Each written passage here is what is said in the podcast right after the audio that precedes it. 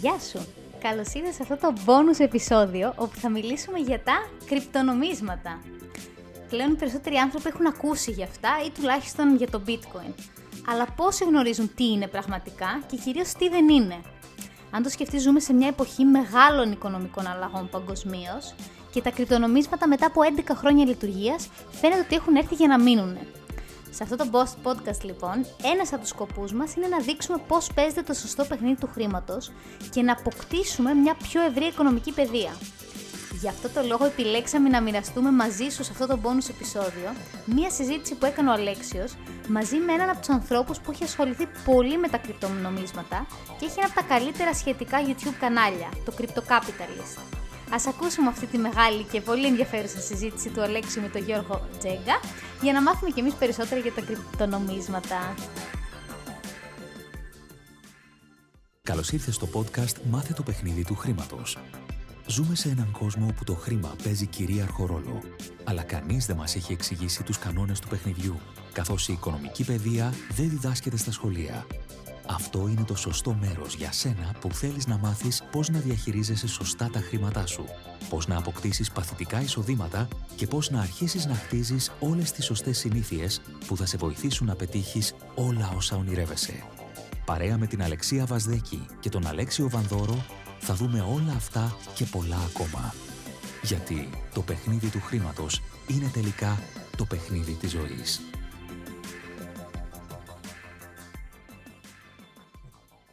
Στα πλαίσια του podcast «Μάθε το παιχνίδι του χρήματος», αφού ήδη έχουμε πει κάποια από τα βασικά πράγματα για την νοοτροπία, το επόμενο βήμα είναι να αρχίσουμε να βλέπουμε κάποιους κλάδους της οικονομίας, τους οποίους μπορούμε, σαν άνθρωποι, ένα, να ασχοληθούμε είτε ατομικά επενδυτικά, είτε για μένα ακόμα περισσότερο, να αρχίσουμε να βλέπουμε τι διαφορετικό συμβαίνει πλέον στην παγκόσμια οικονομία, πώς αλλάζουν τα πράγματα, και δομές που έχουμε θεωρήσει δεδομένες γιατί έτσι μας μεγαλώσαν και μας μάθανε.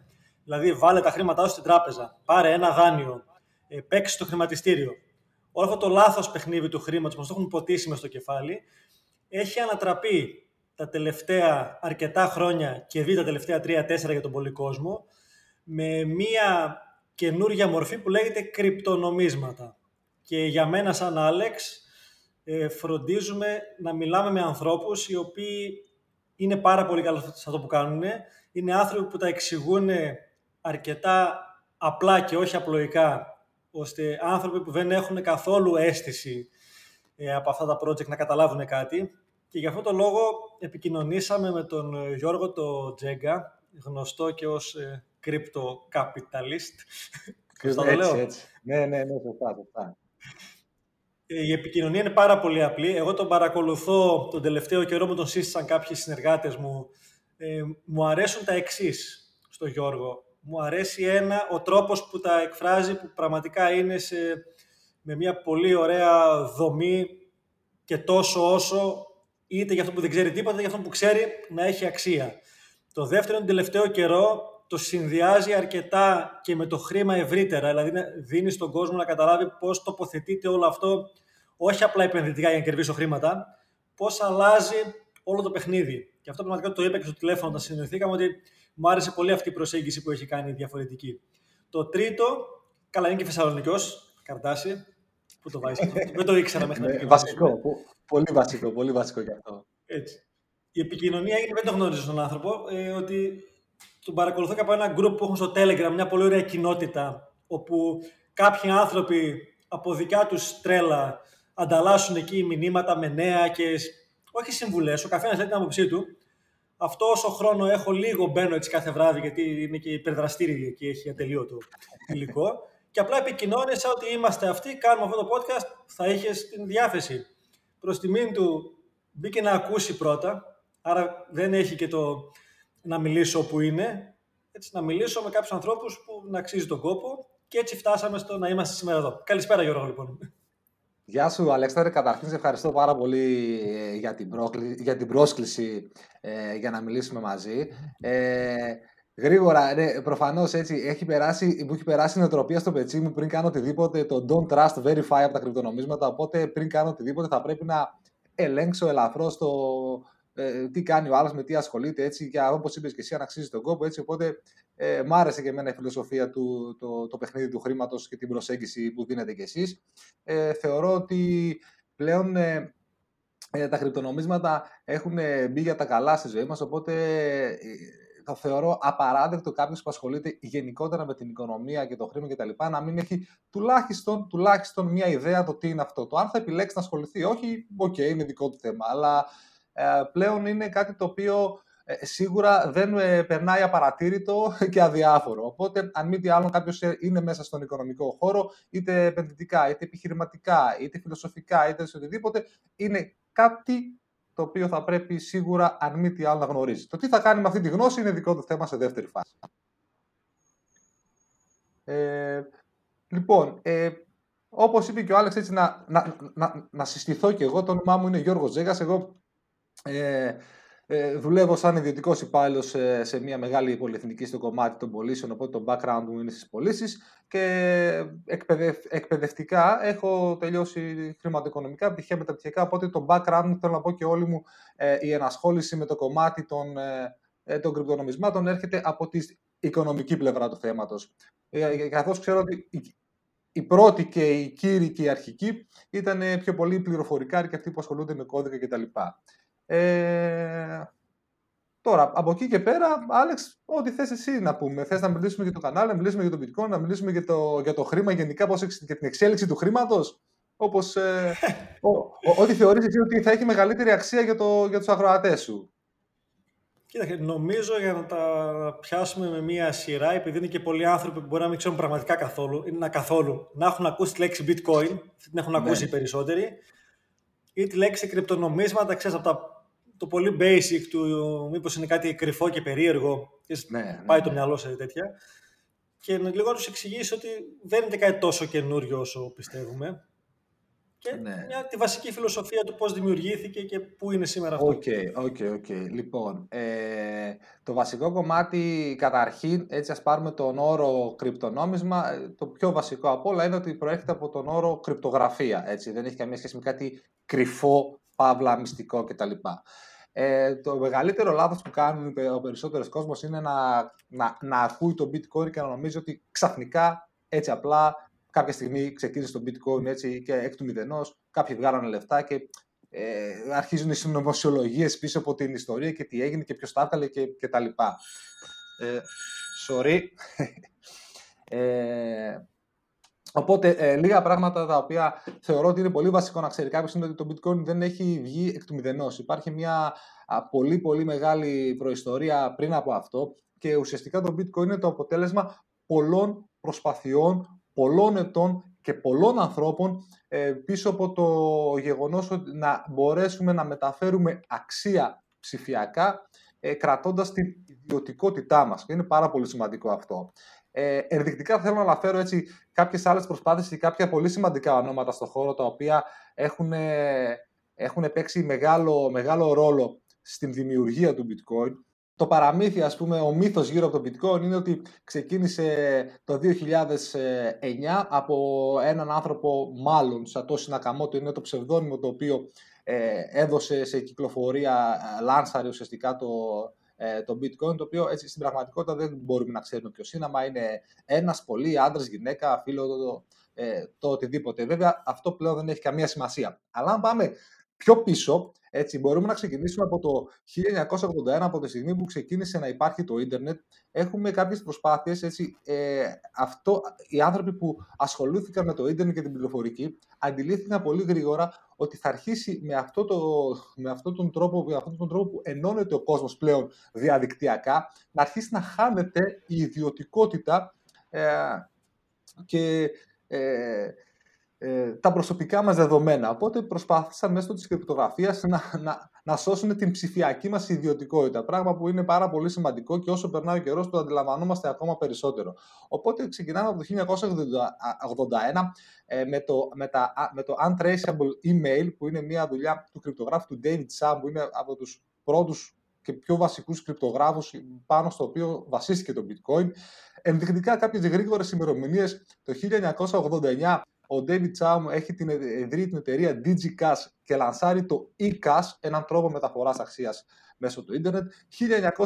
1997 έχουμε το Hashcash από τον Adam Back, είναι μια έννοια του proof of work ενός αλγόριθμου που χρησιμοποιεί το bitcoin. 1997-98 έχουμε ε, το, το BitGold και το concept, την ιδέα των smart contracts από τον Nick Szabo. 1998 έχουμε το B-Money από το WePay. 1900, 2004 έχουμε το Reusable Proof of Work από τον, Han, από τον Hal Finney.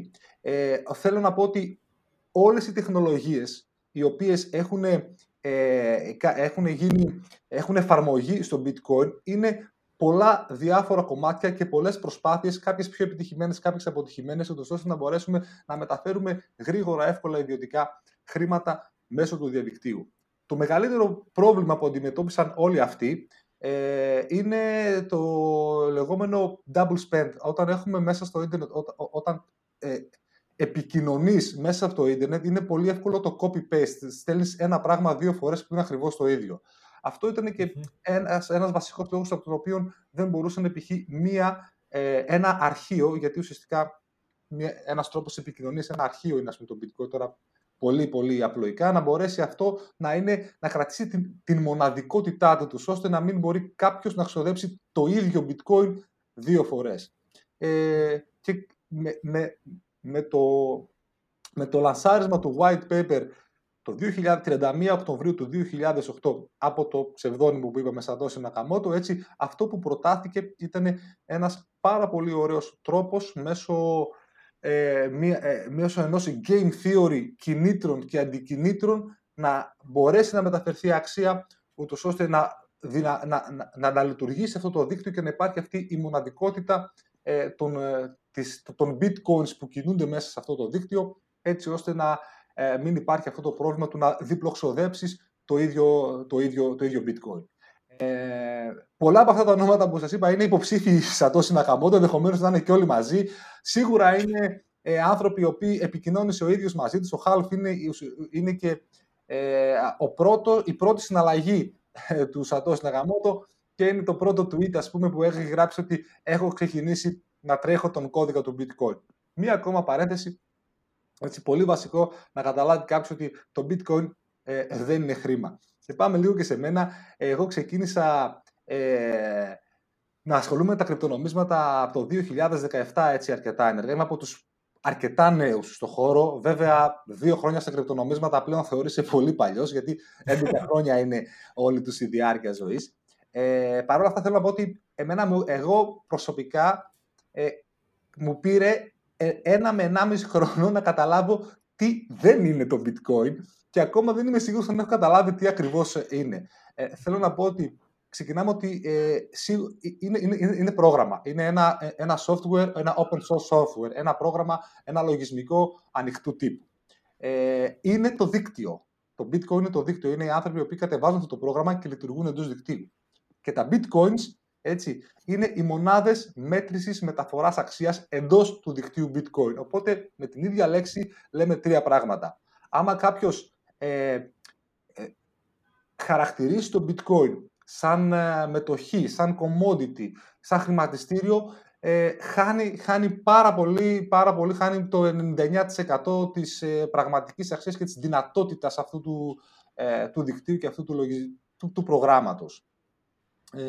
Ε, επανέρχομαι τέλος πάντων πίσω στην ιστοριούλα και θα το κλείσω κάπου εδώ για να προχωρήσουμε την κουβέντα. Ε, το, οπότε το 2008 λανσάρεται ε, το white paper του Bitcoin που είναι ουσιαστικά το business plan, η ιδέα πίσω από το, από το, από το Bitcoin, έτσι σε ένα mailing list με τους cypherpunks, το οποίο είναι ένα κίνημα οι οποίοι παλεύουν για την ιδιωτικότητα μέσα στον ψηφιακό κόσμο με δύο λόγια, ε, οι οποίοι πιο, όλοι είναι προγραμματιστές, δουλεύουν μέσω της μέσω της κρυπτογραφίας, οι οποίοι παίρνουν αυτό το πρόγραμμα του ανοιχτού τύπου, το διαβάζουν, ξεκινάνε να δουλεύουν πίσω από αυτό και 33 ε, Γενάρη 2009 πατάει το κουμπί ο Σατώση και έχουμε το Genesis Block, το πρώτο, το πρώτο block που μπαίνει, που ξεκινάει την αλυσίδα του Bitcoin και αρχίζει μετά και λειτουργεί το δίκτυο. Και από εκεί και πέρα η ιστορία η πρόσφατη είναι γνωστή για την αξία. Ε, για τα χρηματιστήρια. Μέσω του bitcoin βγήκαν, υπάρχουν πάνω από χιλιάδες ε, κρυπτονομίσματα. Έτσι, τα περισσότερα από αυτά... για να τα... Πες, πες. Για να τα πιάσουμε ένα-ένα για να γίνουν κατανοητά. Άρα φτιάχνει το πρώτο μπλοκ. Ας εξηγήσουμε λίγο σύντομα τι είναι το μπλοκ και το blockchain κατά επέκταση. Να, ναι, ok. Okay. Λοιπόν, ε, μπορούμε να φανταστούμε το, το bitcoin σαν ένα ε, δημόσιο καθολικό. Καθολικό είναι το τευτέρι που έχει ο, ο λογιστής και κρατάει χρέωση ή πίστωση. Οπότε αυτό είναι οι συναλλαγές οι οποίες βρίσκονται εντός του δικτύου του bitcoin. Οπότε στέλνω εγώ κάτι σε σένα. Αυτό μπαίνει μέσα σε ένα block. Μόλις γεμίσει το block, βλέπε η σελίδα στο τευτέρι του λογιστή, αυτό εδώ πέρα ε, βγαίνει προς επιβεβαίωση στο δίκτυο του bitcoin. Ε, και εδώ πέρα εισάγεται η, η έννοια του, του mining. Ε, αυτό εδώ πέρα για να το επιβεβαιώσει κάποιος, να επιβεβαιώσει κάποιος, τις συναλλαγές οι οποίες εμπεριέχονται μέσα σε ένα blog, ε, χρησιμοποιεί υπολογιστική ισχύ και ηλεκτρική ενέργεια. Οπότε τι κάνει ουσιαστικά, επιβεβαιώνει ότι εγώ έχω το bitcoin που θέλω να στείλω σε σένα και εσύ ας πούμε έχεις το δίκτυο και έχεις, μπορείς να το δεχτείς και ούτω καθεξής. Αφού επιβεβαιωθεί ε, αυτό το blog δεν έχει μια συναλλαγή, έχει όσες συναλλαγές χωράει τέλος πάντων. Αφού επιβεβαιωθεί αυτό το, το blog, ε, διαδίδεται μετά στους κόμβους του bitcoin. Οπότε αυτό το, το, αυτή τη σελίδα από το τευτέρι του λογιστή την έχουν όλοι ταυτόχρονα. Οπότε όλοι μας έχουμε ένα, ένα distributed public ledger, κατανεμημένο δημόσιο καθολικό είναι η αποτυχημένη μετάφραση αυτού Οπότε όλοι έχουμε... Άρα, σαν να έχουμε όλοι μια φωτοτυπία στα χέρια μας. Έχουμε όλοι, όλες τις συναλλαγές όλων από day one. Αυτό είναι. Οπότε δεν υπάρχει μία κεντρική οντότητα η οποία να, να, ουσιαστικά να στηρίζεσαι σε αυτήν για να επιβεβαιώσεις την αλλαγή. Γιατί αν πάμε στο πολύ απλό, ας πούμε, όταν κάνεις μια συναλλαγή από τράπεζα, απλά εμπιστεύεσαι την τράπεζά σου ότι θα. Τι κάνει η τράπεζα, παίρνει θέλω εγώ να στείλω π.χ.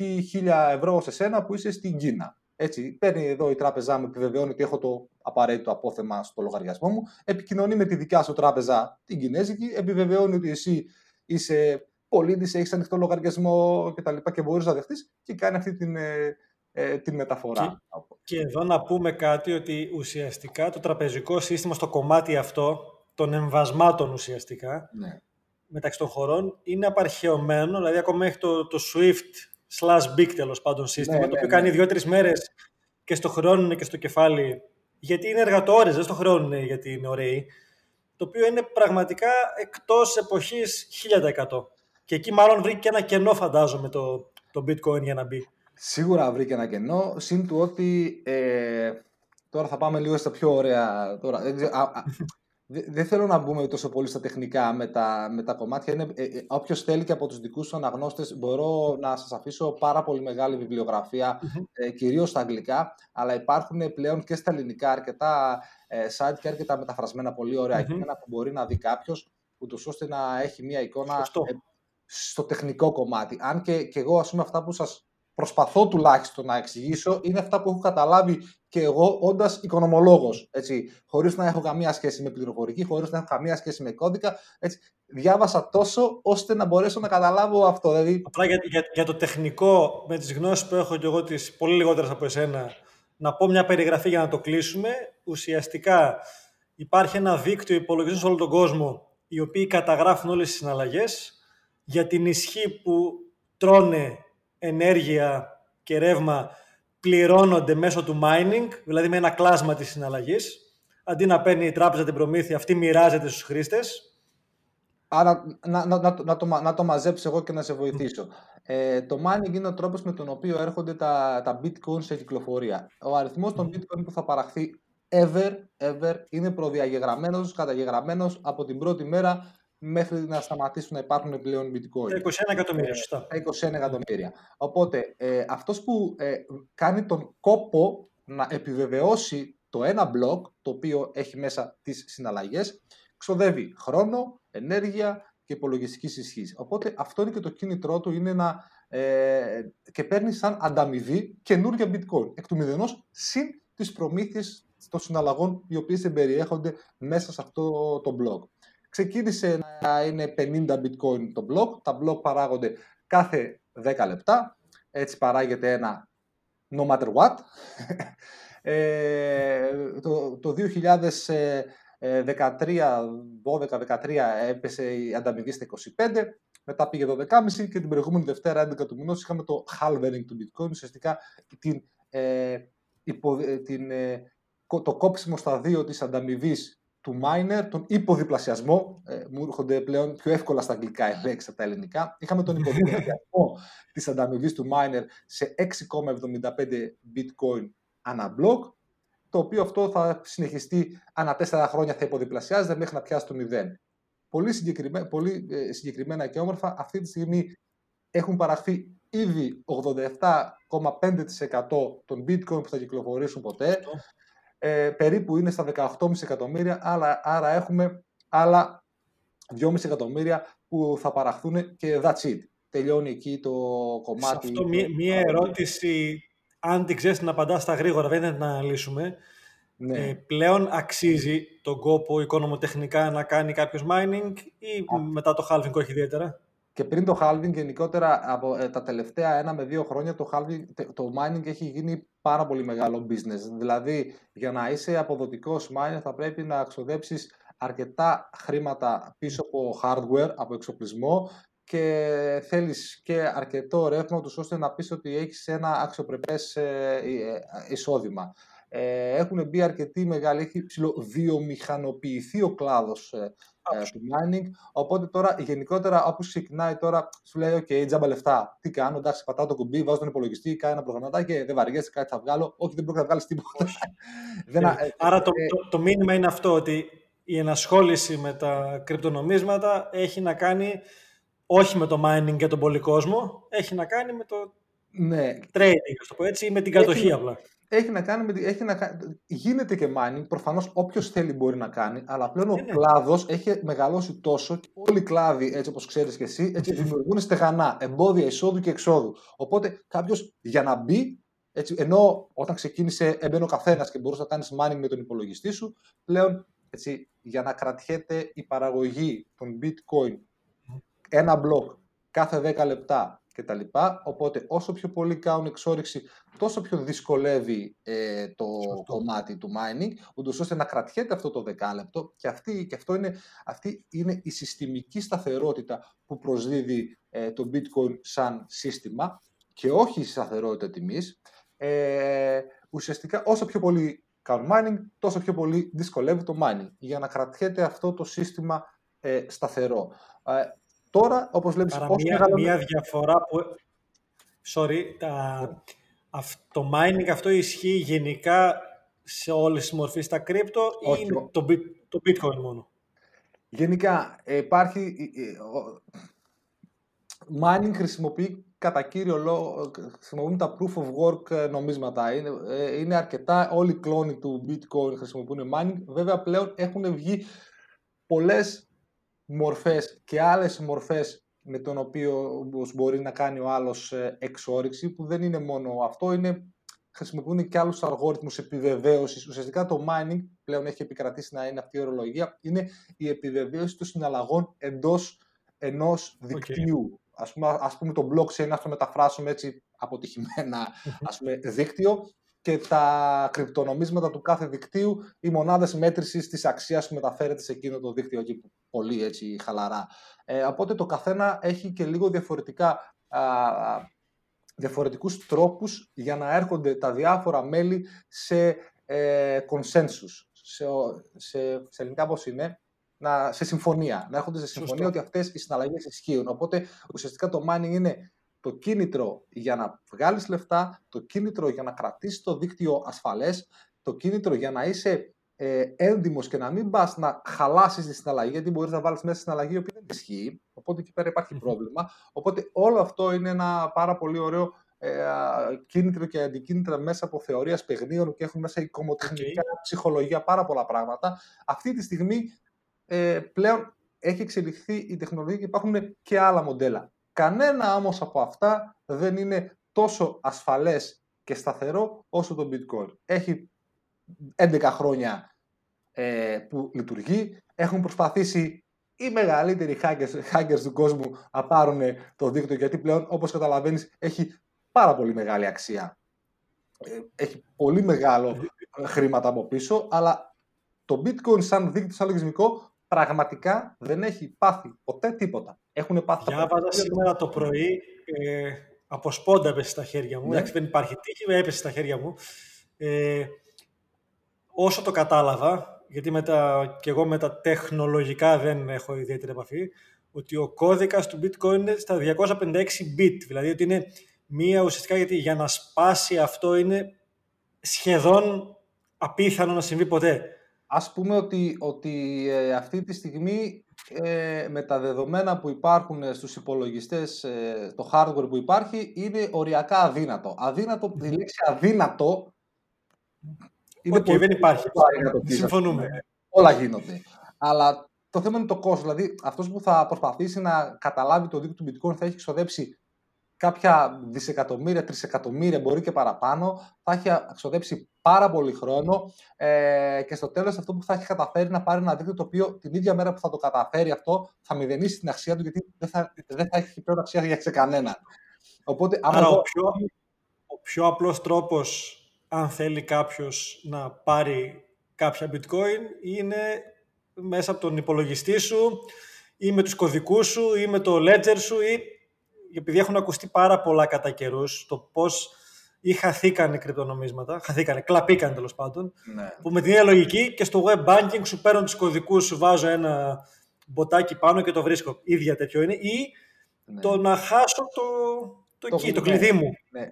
Ουσιαστικά, ουσιαστικά αυτό, που, αυτό το μεγάλο πλεονέκτημα του bitcoin που είναι η αποκέντρωση ουσιαστικά είναι ότι διαχειρίζεσαι εσύ ο ίδιος τα κεφάλαιά σου και είσαι κύριος της περιουσίας σου ε, with great power comes great responsibility. Έτσι, όπως είπε ε, και ο Uncle Ben στο Spider-Man το 1 ε, μετά από πολλούς άλλους. Θέλω να σου πω ότι ε, πλέον έχεις απογαλακτιστεί, αν θέλεις, έχεις την επιλογή να απογαλακτιστείς από το σύστημα το οποίο κατέχει τα λεφτά σου. Και όταν λέμε κατέχει τα λεφτά σου, όταν έχεις τα λεφτά στην τράπεζα δεν είναι δικά σου. Δυστυχώς έχουμε μνήμη χρυσόψαρο εμείς οι Έλληνες. Έτσι, το 2000, τώρα ασχολούμαστε όλοι με τον ιό. Το 2015 με τα capital controls υπήρξε πάλι ένας πανικός. Οπότε είναι πολύ δύσκολο να πεις ότι πιάνουν τα λεφτά.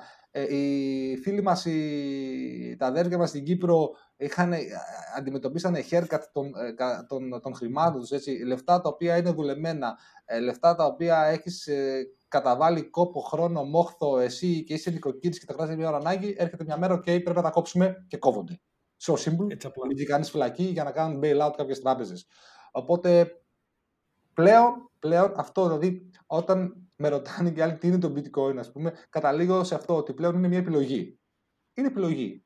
Μα έχεις τα κεφάλαιά σου σε ένα, και να τα διαχειρίζεις εσύ. Τώρα, αν εσύ τα χάσεις, δεν υπάρχει customer service, δεν υπάρχει εταιρεία, δεν υπάρχει CEO, δεν υπάρχει ας πούμε να, κάνεις, να γράψεις το δελτίο παραπάνω, να πεις παιδιά είστε απατές, όχι. Και 99% των περιπτώσεων, όταν χάνονται λεφτά, είναι από λάθος του χρήστη. Δυστυχώς. Γιατί είτε δεν γνωρίζει, είτε δεν δίνει σημασία και μετά, ας πούμε, λέει, ξέρω εγώ, π.χ. το bitcoin είναι απάτη. Εντάξει, δεν είναι το bitcoin απάτη, εσύ απλά δεν, είσαι, δεν είχες τη γνώση έτσι να προστατεύσεις τα κεφάλαιά σου και να προστατεύσεις και να ε, κρατήσεις τέλος πάντων τους κωδικούς που έπρεπε. Ε, το λέω και εγώ, έχω, και εγώ έχω χάσει από, από δικά μου λάθη, έτσι, προφανώς στην αρχή, αλλά δεν μου φταίει κανένα bitcoin, δεν μου φταίει κανένας hacker, έτσι, τώρα άμα εγώ έχω έναν υπολογιστή... Να σου πω μια, μια προσωπική εμπειρία πρόσφατη. Ναι. Ε, εγώ έχω περίπου 1,5 χρόνο που ξεκίνησα έτσι να το βλέπω λίγο καλύτερα το θέμα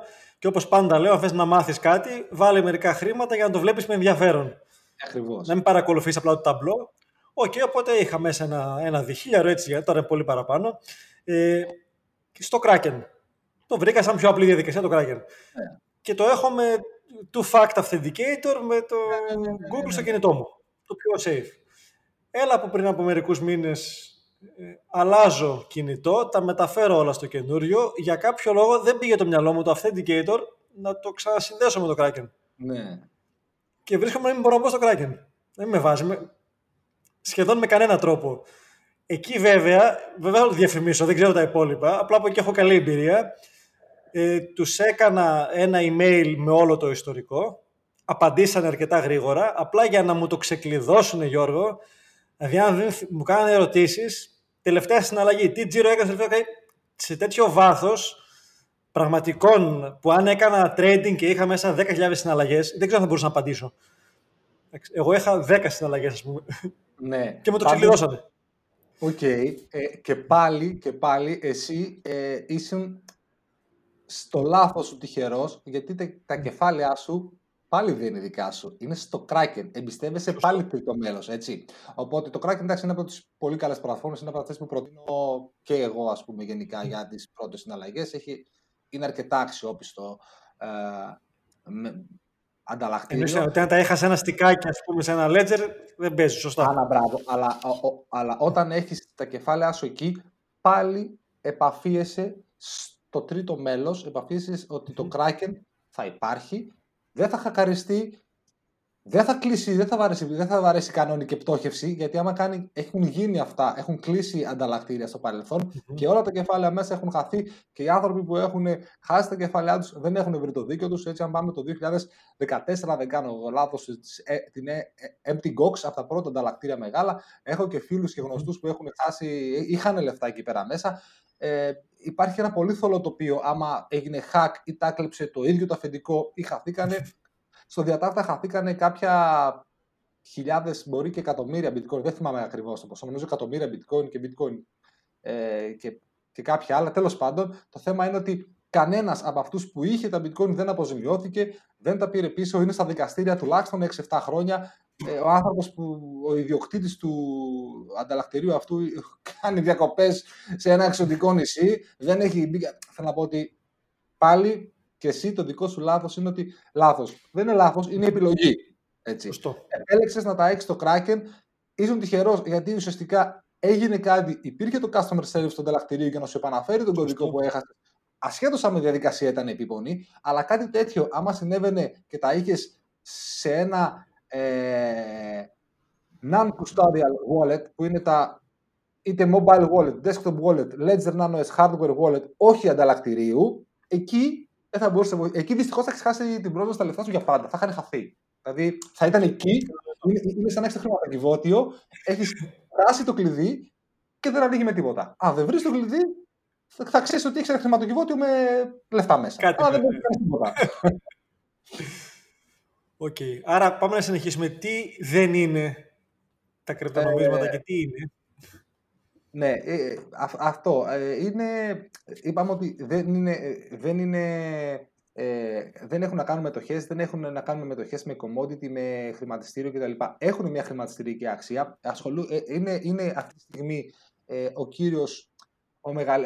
όλος ο κόσμος μπαίνει και εγώ φυσικά μπήκα έτσι ε, γιατί δελεάστηκα από το κομμάτι της διακύμανσης τιμής και της χρηματιστηριακής τους αξίας. Ε, το οποίο έτσι κάποιος το βλέπει ότι μπορεί να βγάλει εύκολα και γρήγορα λεφτά. Ε, όχι, δεν θα συμβεί σε καμία περίπτωση αυτό. Ε, πρέπει να έχεις, όπως όπως, όπως βλέπει και το χρηματιστήριο, που βλέπει okay, εύκολα γρήγορα λεφτά για το χρηματιστήριο. Εντάξει, τι κάνεις, κάθεσαι έναν υπολογιστή, ε, αγοράζεις, πουλάς και βγάζεις λεφτά. Ε, άμα θα μπεις στον κόσμο των, ε, του trading, ε, θα σε φάνε ζωντανό. Δηλαδή, ε, θα, είναι, είναι, είναι, είναι πολύ δύσκολο να βγάλει κάποιος λεφτά έτσι. Παρόλο που ε, φαίνεται εύκολο. Λες, εντάξει, το bitcoin ήταν πριν από δύο χρόνια, έτσι, 2,5 είχε 500 ευρώ. Έφτασε 20, τώρα έχει 10. Δηλαδή, είχα βάλει π.χ. 10 χιλιάρικα, τώρα είχα 500, ας πούμε. Όμορφα και ωραία. Τι, τι πιο απλό. Ε, εκ του αποτελέσματος φυσικά, ας πούμε. Ε, Δυστυχώς δεν είναι έτσι. Παρ' όλα αυτά, ε, θέλω να ας το μαζέψουμε λίγο για να πούμε ότι ε, ναι, με, ε, η χρηματιστηριακή του τιμή και η διακύμανση αυτής είναι το τυράκι για να μπεις στον κόσμο αυτόν. Από εκεί και πέρα, ε, είτε βγάλεις είτε χάσεις, άμα θα ασχοληθείς να βαθύνεις λίγο παραπάνω, θα δεις τις τις απίστευτες δυνατότητες που έχει ε, αυτό, αυτό το, αυτός ο κλάδος και ας μιλήσουμε μόνο για το bitcoin γιατί σχεδόν όλα τα άλλα νομίσματα δεν έχουν κάτι ιδιαίτερο να πούνε πλην ελαχίστων εξαιρέσεων. Ε, καταλαβαίνεις την, ε, την δυναμική και την αξία που έχει ε, το ότι έχεις εσύ την περιουσία σου στα χέρια σου. Δεν ξέρω πώς, θα, πώς αλλιώς θα το πω. Πλέον εγώ, ε, όντας Έλληνας και έχοντας περάσει και capital controls, έχοντας δει και τι γίνεται στο παγκόσμιο ε, γίγνεσθε αυτή τη στιγμή με, τα, με, με να κτυπώνονται χρήματα ασύστολα χωρίς λόγο να ε, συγχωρούνται τραγικά λάθη από τράπεζες με το να χρηματοδοτούνται απευθείας από το λεφτόδεντρο, από το μηχάνημα της εκτύπωσης, να, να μην μπορούν να πτωχεύσουν, δηλαδή να πρέπει να πτωχεύσουν εταιρείες και να μην πτωχεύουν, να κρατιούνται εταιρείες ε, ζόμπι σε ζωή με λεφτά τα οποία έρχονται εκ του μηδενός, πραγματικά με, με, με, με τρομοκρατία αυτό το πράγμα. Δηλαδή αυτή τη στιγμή, ειδικά τώρα με τον καταλήτη του, του ιού που ζήσαμε, έχουμε δει πράγματα τα οποία ε, εγώ πίστευα ότι υπάρχουν, αλλά δεν, ήθελα, δεν, δεν πίστευα ότι θα γίνουν τόσο έντονα ταυτόχρονα όλα μαζί. Για τον λόγο και που γίνονται, Και γίνονται ακόμα έτσι. Ναι, και παραγίνονται δηλαδή κάθε μέρα. Αυτή τη στιγμή, έτσι, ε, ο, είμαστε σε μια παγκόσμια κρίση. Έτσι. Έχουμε μπει σε ύφεση. Τελεία και παύλα. Υπάρχει μια, έτσι, πώς θα το πω, αφελέστατη ε, αισιοδοξία αυτή τη στιγμή για κανένα λόγο. Έτσι. Και ακόμα, ακόμα και στην Ελλάδα όλοι χαίρονται για κάποιο λόγο γιατί κάθισαν και πήραν 800 ευρώ ας πούμε, και τεμπέλιασαν και κοροϊδέψανε κάποιον. Ε, γιατί ήμασταν κλεισμένοι μέσα σε ένα σπίτι και τώρα βγαίνουμε χωρίς να στέλνουμε μήνυμα. Δηλαδή, χάσαμε όλη την ελευθερία, πήραμε πίσω το 10% της ελευθερίας που είχαμε και είμαστε χαρούμενοι. Δηλαδή, ήμαρτον.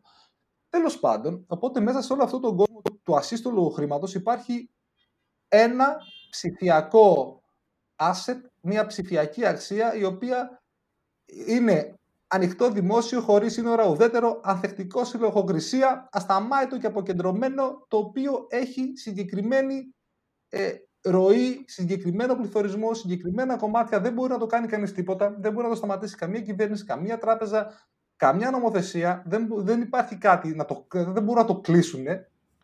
Οπότε μου δίνει μια διέξοδο, γιατί τον βλέπω τον υπερπληθωρισμό να έρχεται. Διάβαζα πρόσφατα ότι ο, για να είναι ένα νόμισμα, ας τα πούμε νομίσματα όλα, όσο πιο σκληρό είναι, που σκληρό ναι. σημαίνει η σπανιότητά του κατά βάση, ότι αυτή τη στιγμή ο χρυσός έχουν εξοριχθεί 190.000 τόνοι και κάθε χρόνο εξορίζεται περίπου 3,5 τόνοι καινούργια. Άρα, αν διαιρέσω το συνολικό αποθεματικό δια την ετήσια νέα παραγωγή, αυτό βγάζει ένα νούμερο. Για το χρυσό είναι 61 και είναι το πιο σπάνιο από όλα. Για το bitcoin αυτό, ένα πλέον με το halving είναι όσο του χρυσού περίπου και μετά από τέσσερα χρόνια με την επόμενη υποδιέρεση θα είναι πολλαπλάσιο αυτού του χρυσού και διαρκώς θα μεγαλώνει αυτό το αποτέλεσμα γιατί μειώνεται ο παρονομαστής, ο ρυθμός παραγωγής. Άρα αυτό το καθιστά αρκετά σπανιότερο και άρα σαν μέσο αποθήκευσης πλούτου αυτή τη στιγμή ε, όλο και καλύτερο. Όχι απαραίτητα για να το ε, κάνω trading μέσα στη μέρα ή μέσα στη βδομάδα ή μέσα στο μήνα.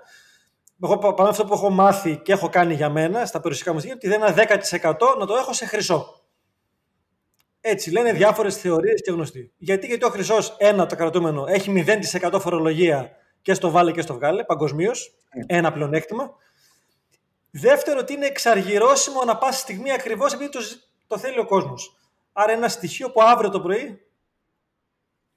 Μπράβο. Αντίστοιχα πιστεύουμε ότι ισχύει κυρίως με το bitcoin, έτσι, με το βασικό κρυπτονόμισμα. Όχι με όλα, προφανώς. Ε, ναι, το περιέγραψες πάρα πολύ ωραία. Ουσιαστικά αυτή είναι και η μία από τις ε, καλύτερες αναλύσεις που υπάρχουν αυτή τη στιγμή στον χώρο. Είναι stock to flow λέγεται, stock to flow ratio είναι ε, ο ρυθμός παραγωγής ε, των assets σε σχέση με τον asset που κυκλοφορούν. Ε, και ε, αυτή είναι η δουλειά που έχει κάνει ο Plan B, είναι ένας αναλυτής τέλος πάντων μέσω του ενός λογαριασμού στο Twitter, το έχει κάνει εδώ και δύο χρόνια, το, ανα, ε, το αναπροσάρμοσε πριν από τρει-τέσσερι εβδομάδες με κάποια καινούργια δεδομένα. Έχει κάνει κάποιες ε, κάποιες στατιστικές αναλύσεις για να δει το κατά πόσο ας πούμε, αυτό το stock to flow ratio συνάδει με την τιμή. Ε, και τα αποτελέσματα ήταν εντυπωσιακά σε σχέση με τις προβλέψεις του, ε, του, του μέλλοντος. Βέβαια έτσι να πούμε ότι προφανώς έτσι κανείς δεν μπορεί να ξέρει το μέλλον. Να ξέραμε το μέλλον είναι, είναι... δεν θα ήμασταν εδώ αυτή τη στιγμή. Παρ' όλα αυτά, σίγουρα ε, μέσα σε αυτό τον κόσμο που ζούμε και με τα δεδομένα αυτά που βλέπουμε να, έχουν, να έρχονται, θεωρώ ότι ένα μέρος του συνολικού πορτοφολίου κάποιου επενδυτή, έτσι, θεωρώ ότι θα χρησιμοποιήσω την έκφραση του Novogratz ενός άλλου τέλος πάντων έτσι, ε, επιχειρηματία και επενδυτή, είναι ε, ε, αχ, πώς το είπε, δεν θυμάμαι τώρα. Ε, τέλος πάντων, ότι γενικότερα πρέπει ε, είναι απαραίτητο, είναι... Ε, δεν θυμάμαι, δεν θυμάμαι τη λέξη. Τέλος πάντων, ε, είναι απαραίτητο τουλάχιστον ένα μικρό ποσοστό της, του, του, του, του πορτοφολίου κάποιου να το έχει μέσα σε, σε, σε bitcoin αυτή τη στιγμή. Δεν είναι... Όσο νιώθει αυτός σίγουρα. και πάλι μιλάμε για... Πες μου, πες μου. Μου κάνει εντύπωση προχθές εμείς παρακολουθούμε αρκετά μεταξύ άλλων και τον Κιγιοσάκη, Ρόμπερ Κιγιοσάκη, το, το γνωστό. Ναι. Ο Κιγιοσάκη λοιπόν είναι full με το χρυσό ασίμι και πετρέλαιο χρόνια και λέω ο ίδιος ότι αν και έχω συνεργάτες, εγώ προσωπικά με, το, με τα χρηματιστήρια και τα papers τέλος πάντων δεν ασχολούμαι. Όχι με το κάνετε εσείς. Προχθές λοιπόν σε ένα tweet του έδωσε τρεις προβλέψεις και τι έκανε ο ίδιος ότι έκανε, έριξε κεφάλαια χρυσό ασίμι και πρώτη φορά από όσο είπε και το bitcoin. Έτσι. Ναι. Το οποίο μου έκανε, ε... μου έκανε ιδιαίτερη εντύπωση από τον συγκεκριμένο άνθρωπο και, και πολύ θετικό δείγμα φυσικά, έτσι. Ε, ναι, πλέον ας πούμε είχαμε και πριν από δύο-τρεις εβδομάδες και τον ε, Paul Tudor Jones, έναν άλλον hedge fund manager της παραδοσιακό χρηματιστή με μεγάλα κεφάλαια από πίσω της Νέας Υόρκης, να λέει και αυτός ότι και αυτός βάζει 1% νομίζω του πορτοφολίου του θα έχει μια έκθεση στο bitcoin σαν αντιστάθμισμα του παγκόσμιου πληθωρισμού που προβλέπει και αυτός. Ε, γενικά υπάρχει μια στροφή, δηλαδή από εκεί που το, πριν από κάποια χρόνια ήταν το bitcoin μόνο για ε, παράνομες δραστηριότητες μέσα με, εντός ε, του ίντερνετ, πλέον βλέπουμε ότι πολύ μεγάλοι επενδυτές ε, πλέον υπάρχουν και χρηματιστήρια πλέον έχουν στρέψει το ενδιαφέρον τους προς τα εκεί. Υπάρχει πολύ μεγάλη κινητικότητα. Βέβαια, βέβαια, να το πάμε και από την άλλη μεριά, η ρευστοποίησή του είναι, είναι άμεσα ρευστοποιήσιμο, έχει καλό liquidity, αλλά η κεφαλαιοποίησή του είναι τόσο μικρή που εύκολα μπορεί να χειραγωγηθεί με κάποιες δυνατές κινήσεις προς τα πάνω και προς τα κάτω. Όπως έγινε κάτι τέτοιο το Σάββατο πριν το halving, εκείνο το βράδυ το περίφημο; Εκείνο το βράδυ του περίφημου, επειδή καθόμουν και τα βλέπα live, ε, μια-δυο μέρες πριν έπεσε από τα 9.30 στα 8 και τώρα είναι πάλι στα 10. Αυτό εδώ πέρα, άμα θα, άμα θα μπαίνει σε μια διαδικασία πλέον, έχουν ανοίξει τα leverage trading, δηλαδή ουσιαστικά παίζεις αγορά, κάνεις αγοραπολισίες με μόχλευση, εκεί πέρα είσαι υπερβολικά εκτεθειμένος στην τιμή, σε μια τιμή που είναι υπερβολικά εκτεθειμένη στη διακύμανση. Οπότε, δηλαδή πήγε πάνω κάτω και είτε, πάνω, είτε έχει σποντάρει πάνω, είτε έχει σποντάρει κάτω, με αυτή την απότομη διακύμανση του πάνω κάτω σε πέταξε έξω, πέταξε έξω το, το trade σου, θέλω να πω. Ε, και μιας που το λέμε έτσι και έχουμε και το οικονομικό επενδυτικό μέσα σε όλο το κομμάτι της ε, συζήτησης, αυτό το οποίο δεν είναι χρηματοοικονομική συμβουλή, αλλά μαθηματικά έχει αποδειχτεί ότι δουλεύει, είναι το dollar cost average, δηλαδή να το χρησιμοποιείς το bitcoin σαν αποταμίευση, ένα μέρος του πορτοφολίου σου ανατακτά χρονικά διαστήματα να, το, να αγοράζεις bitcoin έτσι και να πούμε ότι δεν χρειάζεται να πάρεις ένα ολόκληρο. Η χαμηλότερη υποδιέρεσή του είναι το Satoshi που είναι, ε, έχει 100, 100 εκατομμύρια υποδιέρεση. Ένα προς 100 εκατομμύρια. 100 εκατομμύρια Satoshi είναι ένα bitcoin, άρα μπορείς να πάρεις 0,00001 κτλ. Οπότε μπορείς να αγοράζεις π.χ. όσα σου περισσεύουν, αντί να τα βάζεις στην τράπεζα ή ένα μέρος από αυτόν μπορείς να αγοράζεις bitcoin 20, 50, 10, όσα θέλεις. Αυτό απεδείχθη ότι μέσα στα χρόνια, άμα το έκανες αυστηρά, π.χ. κάθε πρώτη του μηνός, κάθε 33, κάθε 15 του μηνός, ε, αυστηρά, ακόμα και αν έχεις ξεκινήσει να αγοράζεις στο all time high, στα 20.000, σήμερα που μιλάμε, σήμερα που μιλάμε, η, η αξία των bitcoin που θα έχεις σε fiat, σε ευρώ, θα, ήταν, θα είναι μεγαλύτερη από τα ευρώ που θα είχες αν θα τα βάζες κάτω από το στρώμα. Άρα, για να το καταλάβω καλά, σαν λογική, λες ότι εγώ ας πούμε έχω 100 ευρώ το μήνα, 200 ευρώ το μήνα, 50 ευρώ το μήνα που μπορώ να αποταμιεύω, αλλά ναι. κάθε μήνα, κάθε πρώτη του μήνα, με αυτά θα αγοράζω το bitcoin στην τιμή που είναι. Ανεξάρτητος τιμής, δεν σε νοιάζει. Το βάζεις εκεί. Μπράβο. Άρα αυτό... ότι αυτό διαχρονικά θα με, με έχει μέχρι τώρα κερδισμένο ανεξάρτητα με το αν πάει 20, 5, 10. Αυτό είναι, είναι ωραίος σαν λογική. Άμα πάει 0, προφανώς σήμερα είσαι χαμένος έτσι. Αλλά ε, επειδή είμαστε στο Don't Trust Verify, θα σου στείλω μετά που θα τελειώσουμε ε, ένα πολύ ωραίο site το οποίο έχει αυτό το dollar cost average. Διαλέγεις τον χρόνο που θέλεις να βάλεις, διαλέγεις το ποσό που θα, θα επένδυες θεωρητικά και το κάθε πότε. Βάζεις το νούμερο και σου βγάζει σήμερα τι αξία θα είχε. Προφανώς άμα, άμα πας και το ξεκινήσεις από το 2016, εκτοξεύεται η τιμή. Αλλά το ωραίο είναι και αυτό το έκανα έτσι μερικές φορές σαν τεστ. Ε, ξεκίνησα να αγοράζω στα 20.000. Στο χειρότερο σημείο, παιδί μου. Αγόρασα το top, το ταβάνι. Και ξεκίνησα από τότε. Αν θα έκανα αυτή την αυστηρή ε, αγορά μέχρι τα τρία που έπεσε και σήμερα, όλος παραδόξως είμαι κερδισμένος. Είμαι κερδισμένος σε fiat αξίες. Έτσι. Τώρα το ένα bitcoin θα είναι πάντα ένα bitcoin. Έτσι. Δεν, τι αξία θα έχει αυτό σε 5-10 χρόνια. 20-30 θα δούμε. Αλλά σαν, σαν, σαν αποταμιευτικό συνταξιοδοτικό λογαριασμό πέστον, σίγουρα έχεις πολύ καλύτερη απόδοση, άμα το πούμε έτσι και επενδυτικά, από το να στο, στην τράπεζα. Και αυτό το οποίο λέμε και εμείς στο παιχνίδι του χρήματος, και είναι αποδεδειγμένο πλέον, δεν είναι δηλαδή η θεωρία, είναι ότι οι αποταμιευτές είναι μεγαλύτεροι χαμένοι και η αποταμίευση είναι από το σιρτάρι μέχρι την τράπεζα και χειρότερα στην τράπεζα. Γιατί και ο έχει το δικαίωμα να τα μοχλεύσουν αυτοί και να τα κάνουν πληθωριστικά. Πλέον ούτε αυτό χρειάζεται, Γιώργο μου. Αυτοί απλά πατάνε κουμπάκια χωρίς να έχουν πλέον. Έχουν ξεφύγει τελείως από την, από την κατάσταση του. Πλέον, πλέον, πλέον δεν χρειάζεται να. Το διάβασα, έπασα, με πέσανε τα μαλλιά. Δηλαδή δεν υπήρχε η προδιαγραφή το να, για να δανείσει μια τράπεζα πρέπει να έχει το 10% σε απόθεμα. Πλέον είναι μηδέν. Δηλαδή έχουμε το. την κεντρική τράπεζα που εκτυπώνει έτσι και έχουμε και την τράπεζα που δανείζει έτσι, χωρίς να έχει τίποτα. Και πώς θα... Δηλαδή, πραγματικά είναι, είναι, είναι, έχουν μπερδέψει όλο τον κόσμο με κάτι περίεργες έννοιες χρηματοοικονομικές και... Αδερφέ, πού είναι τα λεφτά; Είναι μια ερώτηση απλή. Πού είναι τα λεφτά; Πουθενά.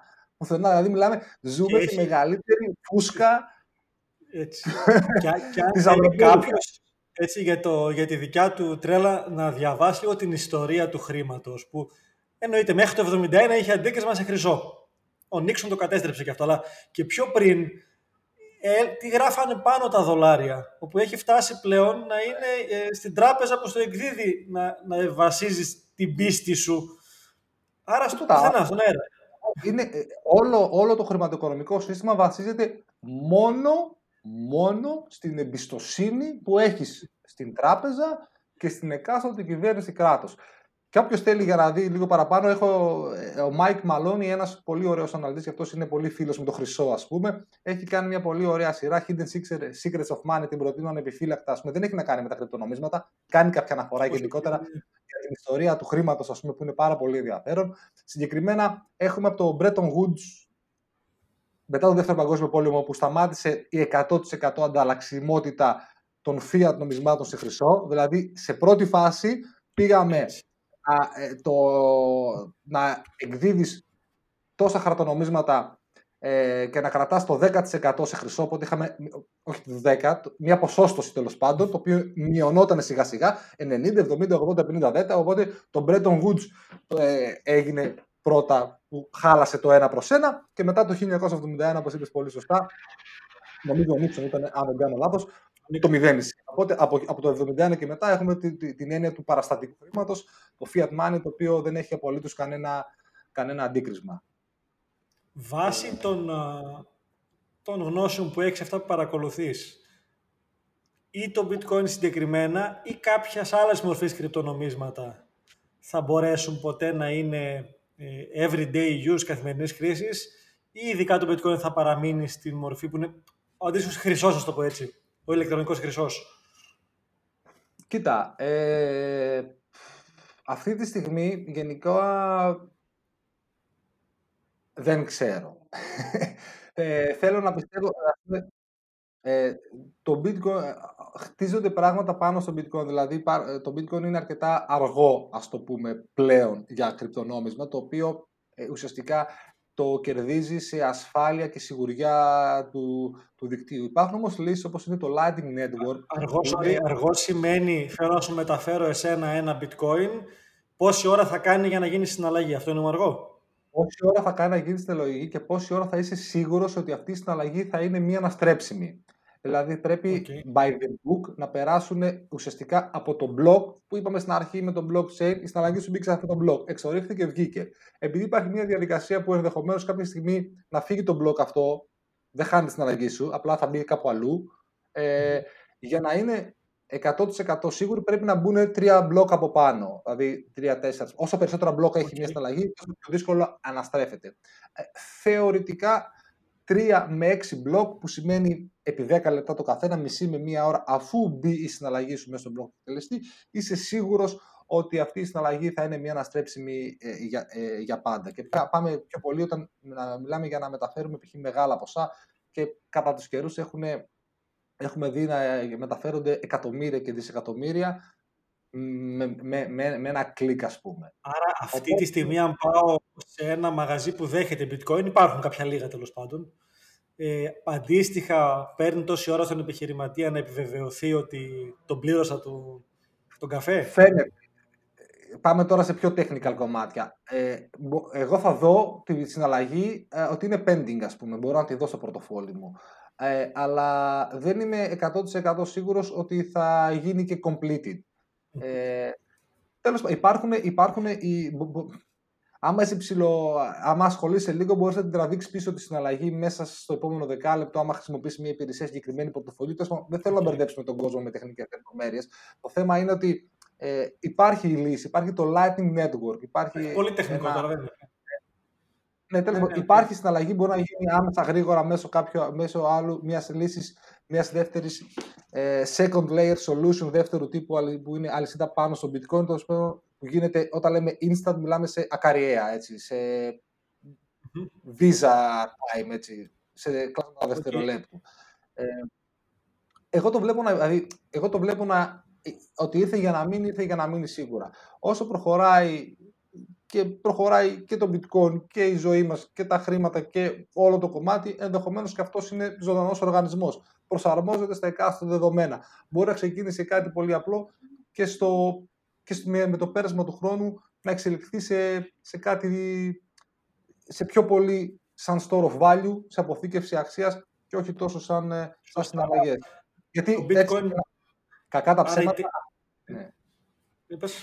Κακά τα ψέματα λέω ότι οι άνθρωποι που ζουν με, με, με, με bitcoin και το χρησιμοποιούν στις καθημερινές συναλλαγές είναι ελάχιστοι. Πιο πολλοί το χρησιμοποιούν ένα για trading, σήμερα μιλάμε πάντα έτσι, ένα για trading, δύο για αποθήκευση αξίας. Οπότε το, το καθημερινό έρχεται σε, σε δεύτερη μοίρα. Στην κατηγορία κρυπτονομίσματα λοιπόν, δύο ερωτήσεις πάνω σε αυτό, τοποθέτηση πάνω ερώτηση. Ένα, ε, έχουν βγει πάρα αρκετά κρυπτονομίσματα. Καταρχάς και εγώ μπορώ να φτιάξω ένα και εσύ, έτσι σαν διαδικασία. Ναι. Ενώ ότι είναι σχετικά εύκολο μέσα σε ένα δύο το Μπράβο. Πάρα πολύ και να φτιάξω, ας πούμε, το Vandoros Coin, ναι. το οποίο, εάν το πατήσω και σε μια πλατφόρμα Ethereum πάνω, ουσιαστικά είναι και για microfunding της, θέλω εγώ να φτιάξω ξέρω, ένα, μια οικοδομή, τυχαία το λέω τώρα, θέλω 2 εκατομμύρια ευρώ, Βανδώρος coin, όποιος θέλει παίρνει, απλά που επαφίεται ότι θα πετύχει το project μου και θα μοιράσω κέρδη. Το λέω σωστά μέχρι εδώ; Περίπου. Ok. Okay. ε, άρα έτσι, έτσι, έχουν, έτσι έχουν εμφανιστεί αρκετά project που απλά μαζέψαν χρήματα και σηκωθήκαν και φύγανε. Ανά τον κόσμο. Εδώ μιλάς τώρα για πιο... Εδώ ήταν, ε, έτσι ε, έγινε η φούσκα του 2017. Ε, ουσιαστικά αυτό που περιγράφεις είναι μία μη καταχωρημένη μετοχή. Unregistered security λέγεται αυτό εδώ, το οποίο διώκεται από τον νόμο. Ε, είναι παράνομο. Ε, άμα κάποιος θέλει funding, πηγαίνει στους παραδοσιακούς head fund managers, δανεισμός, ίδια κεφάλαια, χρηματιστήριο για να τραβήξεις λεφτά, για να κάνεις ε, startup, κάποιος να μπει επενδυτής, να του δώσεις προφανώς κάποια benefits, ίσως και ιδιοκτησία της ιδέας σου, ούτως ώστε να προχωρήσεις εσύ να υλοποιήσεις την ιδέα σου. Αυτό που συνέβη το 2017 και έγινε εδώ ο χακός χαμός και βγήκαν πάρα πολλά λεφτά και χάθηκαν πάρα πολλά λεφτά, είναι ότι μέσω του Ethereum και τα smart contracts μπορούσε να φτιάξεις πάρα πολύ εύκολα κάποια νομίσματα, τα οποία δεν γινόταν mining, είχες, εσύ ήταν είχες, ήταν token και είναι και η διαφορά του coin από το token. Το coin έχει το δικό του blockchain, το token απλά υπάρχει, το φτιάχνεις, έβαζες τα δικά σου, τις δικές σου πολιτικές, το πόσα θες να βγάλεις, τι θες να τα κάνεις και υπό την πρόφαση ότι ουσιαστικά είναι utility token, δηλαδή αυτό προαγοράζεις ουσιαστικά κάτι μέσω του token και το δίνεις σε μια χαμηλή τιμή. Α πούμε ένα πάρα πολύ απλό παράδειγμα στο δικό σου στο Vandoros Coin. Εσύ έκανες μια ένα ξενοδοχείο τέλος πάντων και ουσιαστικά με τα coin εγώ τι κάνω, προαγοράζω ας πούμε ε, ένα χρόνο διακοπές στη σουίτα σου ας πούμε σε μια τιμή εξευτελιστική σήμερα ε, γιατί πιστεύω ότι σε δύο χρόνια θα έχεις εσύ στις Μπαχάμες ένα 7 ξενοδοχείο εκεί και αυτό σου δίνω τα λεφτά. Ε, και τι κάνω μετά, αυτό το token ε, βλέπω ότι εσύ αρχίζεις και χτίζεις και κάνεις και Εγώ έχω πάρει τη σουίτα π.χ. με ένα cent τη μέρα. Η suite αυτή μπορεί να κάνει 1500 ευρώ τη μέρα όταν θα γίνει το τέτοιο, όταν θα εκτελεστεί το έργο και αυτό το token διαπραγματεύεται. Ε, εσύ πήρες τη χρηματοδότησή σου. Εγώ, σαν απλός ε, κερδοσκόπος, πήρα το token για να το πουλήσω πιο ακριβά στον επόμενο. Ανέβηκε, ανέβηκε, ανέβηκε η αξία. Τα token, τα, το μεγαλύτερο ποσό των tokens αυτών το διαχειρίζεται η μαμά εταιρεία, δηλαδή έχει δώσει π.χ το 10% για funding, το 10% για promotion, το 10% για διαφήμιση και το 50% για να πληρώσει τα...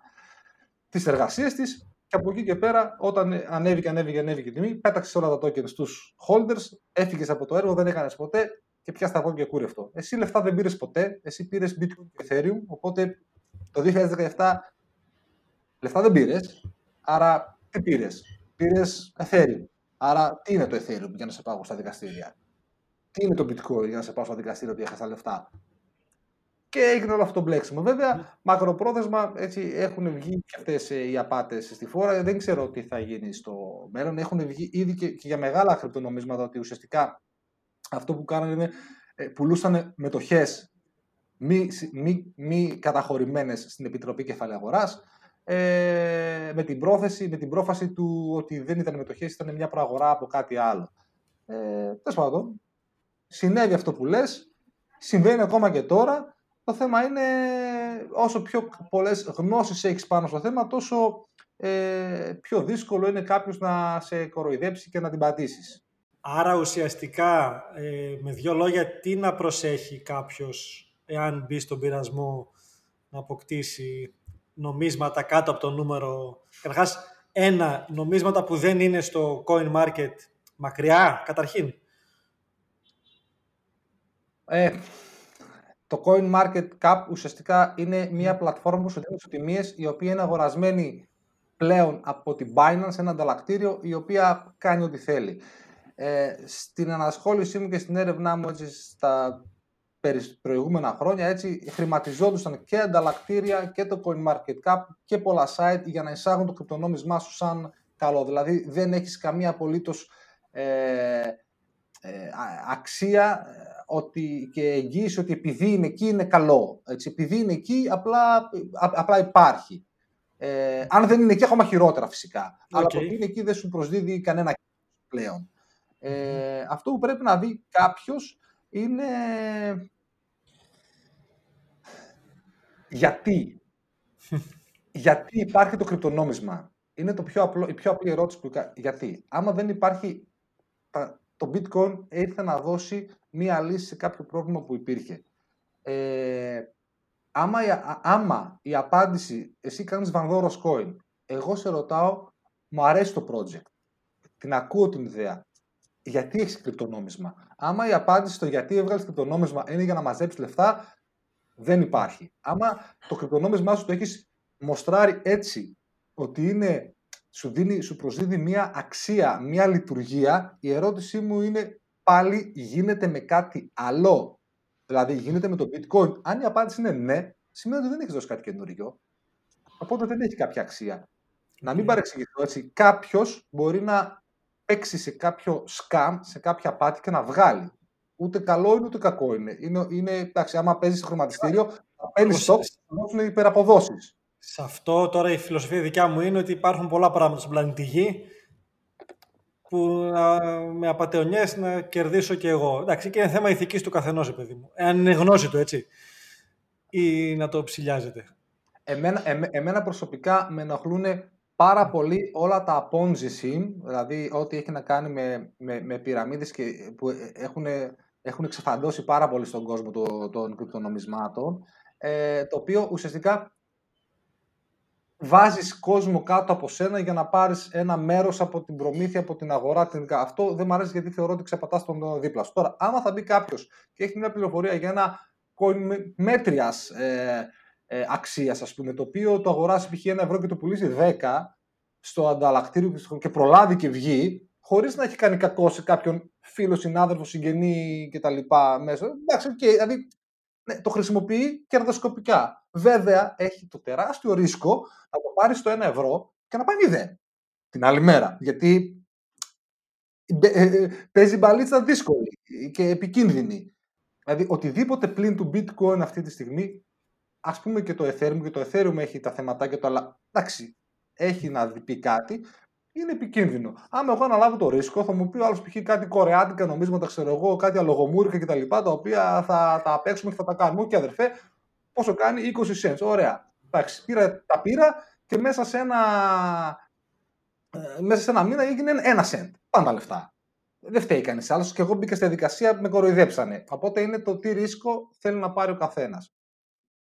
Σε αυτό, για να κλείσω τον προηγούμενο κύκλο, ε, πριν από κάνα τρίμηνο έτσι λίγο διάβασα και ασχολήθηκα για τις χρηματοδοτήσεις που λέμε, ότι αν το λέω σωστά, πλέον αντί για τα, πέρα από τα ICOs, έχουν βγει νομίζω IPO, που ουσιαστικά βγάζεις... I, πώς τα είπες; IPO, βγάζεις ουσιαστικά ένα νόμισμα που έχει, έχει εμπράγμα το δικαίωμα άλλος. Δηλαδή βάζω... Ε... Ναι, ε, ναι. Sorry. Άρα εγώ που θα πάρω αυτό το νόμισμα, στα 10 κίνητα που έχεις βάλει εσύ μέσα σαν περιουσία, έχω εκεί δικαίωμα αν αυτό δεν πάει καλά σαν project. Αυτό το έχεις ακούσει, το έχεις αγνώσει; Ε, IPO είναι Initial Public Offering, είναι στο χρηματιστήριο. Εσύ προφανώς... Okay, είπα, ναι, βέβαια τη λέξη σωστά. Κάτι ενδιάμεσα με ICO και IPO. Είναι STO, Security Token Offering. STO, Ok, ναι, θα έχω υπόψη δεν περπάτησε. Ουσιαστικά νομίζω είναι ένα συγκαλυμμένο ICO, δηλαδή άλλαξε ο Μανωλιός και έβαλε τα ρούχα του αλλιώς. Δεν ξέρω, εφόσον, εφόσον βρισκόμαστε αυτή τη στιγμή ακόμα έτσι, είμαστε 2020 και μιλάμε πάλι ότι βρισκόμαστε σε Wild Wild West αυτή τη στιγμή, σε πολύ μεγάλο κομμάτι. Βέβαια έχουν μπει ρυθμίσεις, έχουν μπει κάποια πράγματα. Καλός ή κακός δεν θα τα ασχοληθούμε με αυτά τώρα. Ε, ε, αλλά παρόλα αυτά το γεγονός ότι μπαίνει ένα ανταλλακτήριο πίσω από ε, μια ε, STO, Security Token Offering κτλ. δεν μου προσδίδει εμένα κάτι. Δηλαδή, έχω νομικό δικαίωμα κάπου, έχω νομική κάλυψη, άμα πάμε σε τέτοιες κουβέντες, έτσι. Ε, Ποιος με καλύπτει νομικά, άμα θα γίνει το κακό, ας πούμε. Από πού ζητάω εγώ τα ρέστα; Ποιος με διασφαλίζει; Θέλω να σου πω ότι ε, θα μου πεις τώρα, αδερφέ, εσύ είσαι στα κρυπτονομίσματα και θέλεις π.χ. να μην υπάρχει τρίτο μέλος. Ok, okay, ναι, θέλω. Αν θέλω τέτοιο πράγμα, ας πάω, στα, ας πάω στα χρηματιστήρια. Αν θέλεις τέτοιες νομικές καλύψεις okay. και διαβεβαιώσεις κτλ., πάω στο παραδοσιακό χρηματιστήριο. Εδώ είσαι πολύ εκτεθειμένος. Με τα καλά του και τα κακά του φυσικά, έτσι. Γιατί για να μπει ένας άνθρωπος σε μια startup παγκοσμίως, είναι οι angel investors και venture capitalists, οι οποίοι πρέπει να έχουν ένα net worth 200.000 νομίζω εισόδημα ετήσιο για τα τελευταία πέντε χρόνια ή κάποια billions ας πούμε net worth για να σου δώσουν το δικαίωμα να μπεις στη διαδικασία να αγοράσεις startup. Αυτό ήταν το καινοτόμο του 2017, ότι η τελευταία τρύπα του Ζουρνά με 100-200 ευρώ μπορούσε να, να νιώσει ότι επενδύει στο επόμενο Facebook, γιατί αυτά Αυτά λεγόταν τότε. Εσύ τώρα μπήκες τώρα αδερφέ να επενδύσεις στο επόμενο Google, στην επόμενο Twitter και εσύ ο τίποτα, ας πούμε, με τα χίλια σου ευρώ θα γίνεις μεγαλομέτωχο και τα χίλια ευρώ μπορεί να γίνανε και 10.000. με εμπνέεις για πολλές ερωτήσεις. Μάλλον θα τους πάω σε δύο επεισόδια, να ξέρεις, γιατί μας παίρνει. Δεν πειράζει. τώρα που, τώρα που έχουμε πάρει χώρα. Όσο θες. Δύο. Στα λέω και τα δύο απάντα με το ρυθμό σου. Το ένα, η, ο μύθος που υπάρχει της ανωνυμίας των συναλλαγών, όπου όλα καταγράφονται στα blockchain, άρα θεωρητικά αυτό είναι ανιχνεύσιμο μέχρι το τέλος και διάβαζα ότι η UNICEF νομίζω θα χρησιμοποιήσει blockchain, ώστε εσύ σαν δωρητής τα 10 ευρώ να ξέρεις σε ποιο παιδάκι φτάσαν, ας πούμε, παραδειγματικά. Ναι, ναι, ναι. ναι. Ε, okay, πάμε σε αυτό, ας το κλείσουμε αυτό και πάω στο επόμενο μετά. Οκ, ναι. Ε, το μεγαλύτερο λάθος που κάνει ο κόσμος είναι και προερχόμενος από κακή, κακή πληροφορία, από κακά media τέλος πάντων, είναι ότι ε, το bitcoin και τα κρυπτονομίσματα είναι ε, τρόπος με τον οποίο γίνονται ε, οι συναλλαγές ε, στο dark web. Παράνομες ναι. Αυτό που πρέπει να τονίσουμε έτσι και είναι μέσα στα πολύ σημαντικά που έχουμε πει σήμερα είναι ότι το bitcoin είναι ψευδόνυμο, δεν είναι ανώνυμο θέλω να πω ότι ε, είναι το πιο διαφανές σύστημα συναλλαγών που έχει υπάρξει ποτέ. Όλοι ξέρουν τα πάντα από την πρώτη μέρα. Τελεία και παύλα. Ξέρω εγώ, ξέρω εγώ π.χ. αυτό το, αυτό το 50 ευρώ, όχι απλά από, που, από ποιες τσέπες έχει περάσει. Το συγκεκριμένο 50 ευρώ, όχι όποιο 50 ευρώ, αυτό. Δηλαδή βγήκε από νομισματοκοπείο το 2000, ξέρω εγώ π.χ. 17 στην Αμερική, έτσι, και έχει περάσει από 3 εκατομμύρια τσέπες και είναι αυτό. Για να δούμε ποια, ποια από τις 3 εκατομμύρια τσέπες το χρησιμοποίησε για να αγοράσει τι, που πήγε εκεί. Οπότε είναι, ε, είναι, είναι, αυτή τη στιγμή, δηλαδή και όσοι έχουν αγοράσει τα, τα, τα, κρυπτονομίσματά τους, έστω το bitcoin από ανταλλακτήριο και έχουν δώσει, έχουν περάσει το KYC, Know Your Customer διαδικασία με ταυτότητες, διαβατήρια, διευθύνσεις κτλ. πλέον ας το πούμε, έχουν χρωματιστεί τα bitcoin που έχουν. Οπότε δεν είναι ε, ανώνυμο, είναι ψευδόνυμο. Οπότε και άμα εις έχεις κάνει το λάθος μία φορά, μέσα αυτής της φοράς κάποιος προγραμματιστής μπορεί να δει ακριβώς από πού τα πήρες, πού τα πήγες, πού τα έστειλες και σε πολλά hack, σε, σε πολλά hack τα οποία γίνονται και αντιλα, ε, γίνεται, το αντιλαμβάνονται πλέον πολύ νωρίς, χρωματίζονται αυτά τα χακαρισμένα λεφτά και πλέον ακολουθούνται και όταν πάνε στα ανταλλακτήρια ε, λένε ότι δηλαδή, προσπαθούν να βρουν αυτόν που τα έχει κάνει και νομίζω πριν από μερικές εβδομάδες είχε γίνει ένα hack, τον βρήκανε, ας πούμε, ουσιαστικά τον, τον πιάσανε κάπως και δεν μπορούσε να το κάνει και τα γύρισε πίσω ε, τα, τα, τα κεφάλαια που πήρε. Ε, ε, υπάρχουν και ανώνυμα, υπάρχουν και τρόποι να διατηρήσεις την ανωνυμία σου, το οποίο πρέπει να έχεις κάποιες βασικές γνώσεις ε, πληροφορικής. Καλά, αυτό μπορεί να γίνει σε κάθε τομέα τώρα, με, με κρυφές IP και με όλα αυτά. Okay. Αν ξέρεις να κάνεις αυτά τα πράγματα, τα κάνεις και έξω από τα κρυπτονομίσματα. Δεν το είναι πιο ανώνυμο, το πιο ανώνυμο που υπάρχει και υπήρχε, αλλά δεν θα υπάρχει σε λίγο, είναι το χάρτινο. Κας. Αυτό. Ένα χαρτί το πήρα, το έδωσα, δεν υπάρχει ούτε τράπεζα, δεν υπάρχει ούτε blockchain, δεν υπάρχει τίποτα. Είναι το πιο ανώνυμο που υπάρχει. Σωστά. Η άλλη ερώτηση ήταν η εξής. Υπάρχει ένας τυπάς που τον παρακολουθώ μέσω τρίτων στις συνεντεύξεις, που Τίκα του Άρη. Αυτός είναι ένας μαυρούλης που. Ε; Τίκα του Άρη. TW. Όχι, και θα σας στείλω τον Ψάκη, ο οποίος λέγεται από αυτούς που τον παρουσιάζουν ότι είναι από τους top στο κομμάτι αυτό και οι προβλέψεις που κάνει κάθε, κάθε χρόνο δίνει τα πέντε που θα κάνουν τα, τα ράλι τους, ας πούμε. Κατάλαβα, ναι. Ό,τι χειρότερο υπάρχει. Μπράβο. Άρα δεν έχει παίξει τον ίδιο. Απλά κανένας πουλάνε αυτοί από πίσω, εννοείται, μία πλατφόρμα για να πάρει την πληροφορία. Και στα κλασικά τα webinar, τα τετράωρα που σου ναι, λένε. Ναι, Απλά μου ναι. κάνει εντύπωση γιατί ο συγκεκριμένος βγαίνει σε πολύ γνωστά, ας πούμε, έτσι, YouTube κανάλια, δηλαδή πολύ επιφανών ανθρώπων και παρουσιαστών. Αυτό μου κάνει εντύπωση. Ε, δεν είναι επιφανόν πρώτον. Okay. Ας πούμε ότι αυτή τη στιγμή όλο αυτό που ξεκινάμε τώρα να βλέπουμε το 2020, εγώ το έχω ζήσει στο πετσί μου το 2017. Υπήρχαν αυτοί οι περίφημοι ε, γκουρού, YouTubers ας πούμε, οι οποίοι ε, βγάζανε τα top 3, τα top 5, το επόμενο που θα σκίσει, τα έτσι και αναλύσεις επί αναλύσεων κτλ. Εντάξει, όταν όλα, και κάποια τους βγαίνανε φυσικά έτσι. Όταν όλα πάνε καλά, πιθανώς θα σου βγουν κάποια. Ε, βέβαια, στο background ήταν και αυτοί οι απόλυτα ε, και, κερδοσκόποι. Και φτάσαμε σε ένα επίπεδο να... Ε, τα token που λέγαμε πριν, χρηματίζανε δυνατούς YouTuber που influencer, ας το πούμε, πολλά λεφτά, Έτσι. πολλά λεφτά, ξέρω και τα ποσά, ας πούμε, ε, τα που πέραν οι μεγάλοι, απλά για να το σιλάρουν, για να το παρουσιάσουν και να το δώσουν. Και όντως δούλευε. Δηλαδή, στο πολύ μικρό κόσμο, ας πούμε, και στο ε, απειροελάχιστο ε, εμπειρία που έχω μέσα στο, στο κανάλι, ας πούμε, που διαχειρίζομαι εγώ με τους ελάχιστους subscribers, έχουν προσεγγίσει μέχρι και εμένα, ας πούμε, κάποια, κάποια token πάνω από 3-4 αυτόν τον καιρό. Okay για να κάνω μια παρουσίαση ας πούμε, και να μου δώσουν ένα ποσό, το οποίο δεν θέλω, γιατί είναι ενάντια στη φιλοσοφία. Δηλαδή θέλω να πω ότι δεν υπάρχει νόημα τώρα. Απλά θα πω πώς δουλεύει το σύστημα. Ε, όχι, μην παρακολουθείτε κανέναν.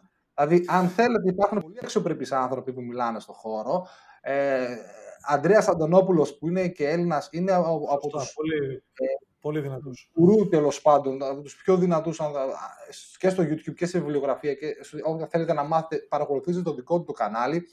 Ε, σε βιβλιογραφία από εκεί και πέρα υπάρχουν πάρα πολλές πηγές πλέον. Μπορείς να τις υπάρχουν, μου έδωσε μια ωραία πάσα έτσι, πριν κάνεις οτιδήποτε, ρώτα. Δηλαδή, πλέον υπάρχουν πολύ, πολύ δυνατές Δηλαδή, το γεγονός ότι δεν υπάρχουν, ότι είσαι Έλληνας, ε, πλέον δεν υπάρχει. Υπάρχουν πολλές ελληνικές κοινότητες που δραστηριοποιούνται σε διάφορα social media. Έτσι, εξού και, μια, και εγώ δραστηριοποιούμε πολύ ενεργά ε, στην, ε, ε, στην κοινότητά μας εδώ στην Greek Cryptocurrency Community και, και, και σε άλλες κοινότητες. Ε, και υπάρχουν πάρα πολλοί άνθρωποι... Στο, στο Telegram, έτσι; Στο, στο, το Telegram είναι το πιο crypto-friendly social media αυτή τη στιγμή. αλλά υπάρχουν, υπάρχουν στο Slack, υπάρχουν ε, αξιό, αξιόλογες σελίδες στο, στο Facebook. Ε, στο Telegram ε, ε, μπορούν να μας δουν και εμάς και θα βρουν ανθρώπους ε, που έχουν εμπειρία γιατί την έχουν πατήσει, ώστε να έχουν μια, ε, να διασταυρώσουν τουλάχιστον μια, μια, μια πληροφορία που θα πάρουν πριν κάνουν οτιδήποτε. Γιατί οι περισσότεροι αφού μας βρουν στο Telegram, λένε τι ξέρετε γι' αυτό; και λέμε μπουρδα. Α, λέει το πήρα. Και λέμε ρε φίλε, πρώτα το πήρες και μετά ρώτησες για να μάθεις. Δηλαδή, πρώτα ρώτα, πάρε δύο πληροφορίες, ασχέτως τι θα κάνεις μετά. Και μετά, οπότε, και στη δικιά μας την κοινότητα υπάρχει πολύ μεγάλο αυτό το αίσθημα της της, της ε, προστασίας. Έχουμε και δραστηριότητες που κάνουμε και κάποια meetups, έτσι, δεν ξέρω αν έχεις παρακολουθήσει, πρόσδεκτο να έρθεις και φυσική παρουσία και online στο οποίο το επόμενο, έτσι, spoiler alert, δεν ξέρω πότε θα παίξει το επεισόδιο, το επόμενο έχει, έχει βάση, έχει, έχει το κύριο θέμα του είναι η privacy, η ιδιωτικότητα, δεν θα πω περισσότερα, okay. αν βγει το επεισόδιο πριν το meetup, αλλά ε, εξετάζουμε πάρα πολλά θέματα, εξετάζουμε πάρα πολλά αυτά, αυτά, αυτά που μας απασχολούν, οπότε σίγουρα το πρώτο που πρέπει να κάνει κάποιος είναι να μαζέψει πληροφορίες και ζητήσει βοήθεια. Θα βρει ανθρώπους να το βοηθήσουν. Βέβαια, θα πρέπει να τσεκάρει και λίγο τους ανθρώπους, ας πούμε, και το δικό τους background. Οπότε ε, να διαδίδουμε τώρα. Αυτός ο Τίκάρη που μου λες, εγώ δεν τον έχω υπόψη. Ξέρω π.χ. άλλα ονόματα. Π.χ. τον Ιαν Μπαλίνα που ήταν πολύ γνωστός, ας πούμε, ένας καθυστερημένος τέλος πάντων, ο οποίος έβγαλε περιουσίες, κατέστρεψε κόσμο. Μιλάμε, έχουν χαθεί λεφτά από ανθρώπους. Δυστυχώς και εγώ επειδή ε, ε, επέλεξα να εκτεθώ πίσω από τα κρυπτονομίσματα, μου έρχονται πληροφορίες ας πούμε και ε, αιτήματα από ανθρώπους που έχουν χάσει πολλά λεφτά και λεφτά και οικονομίες ετών, οικονομίες ετών, γιατί το είπε αυτός ας πούμε και τραβάω τα μαλλιά μου, δηλαδή πραγματικά... Ναι. Πες μου λίγο την, την αίσθησή σου, πέρα από τα κρυπτονομίσματα και εδώ πέρα μέσα, είναι ναι. εντυπωσιακό στην ανθρώπινη ψυχολογία. Έτσι, ότι άμα σου πω αυτό ε, κάνει 1000 ευρώ.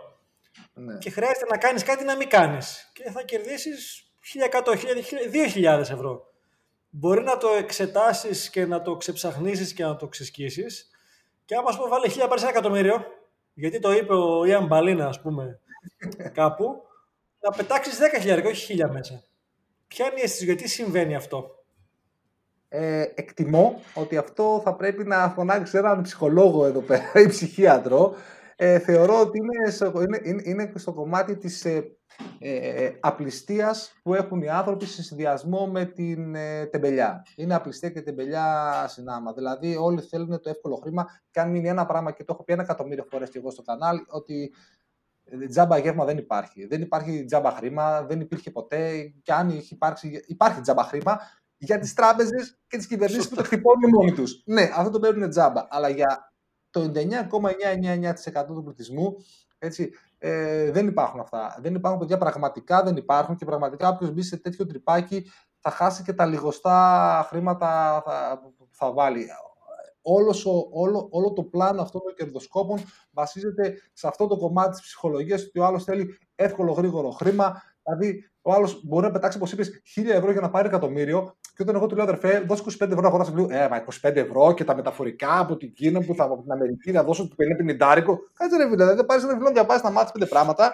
Το πενιντάρικο σου φαίνεται ακριβό και δίνεις 1000 ευρώ για να πάρεις ένα εκατομμύριο. Σου φαίνεται πιο λογικό.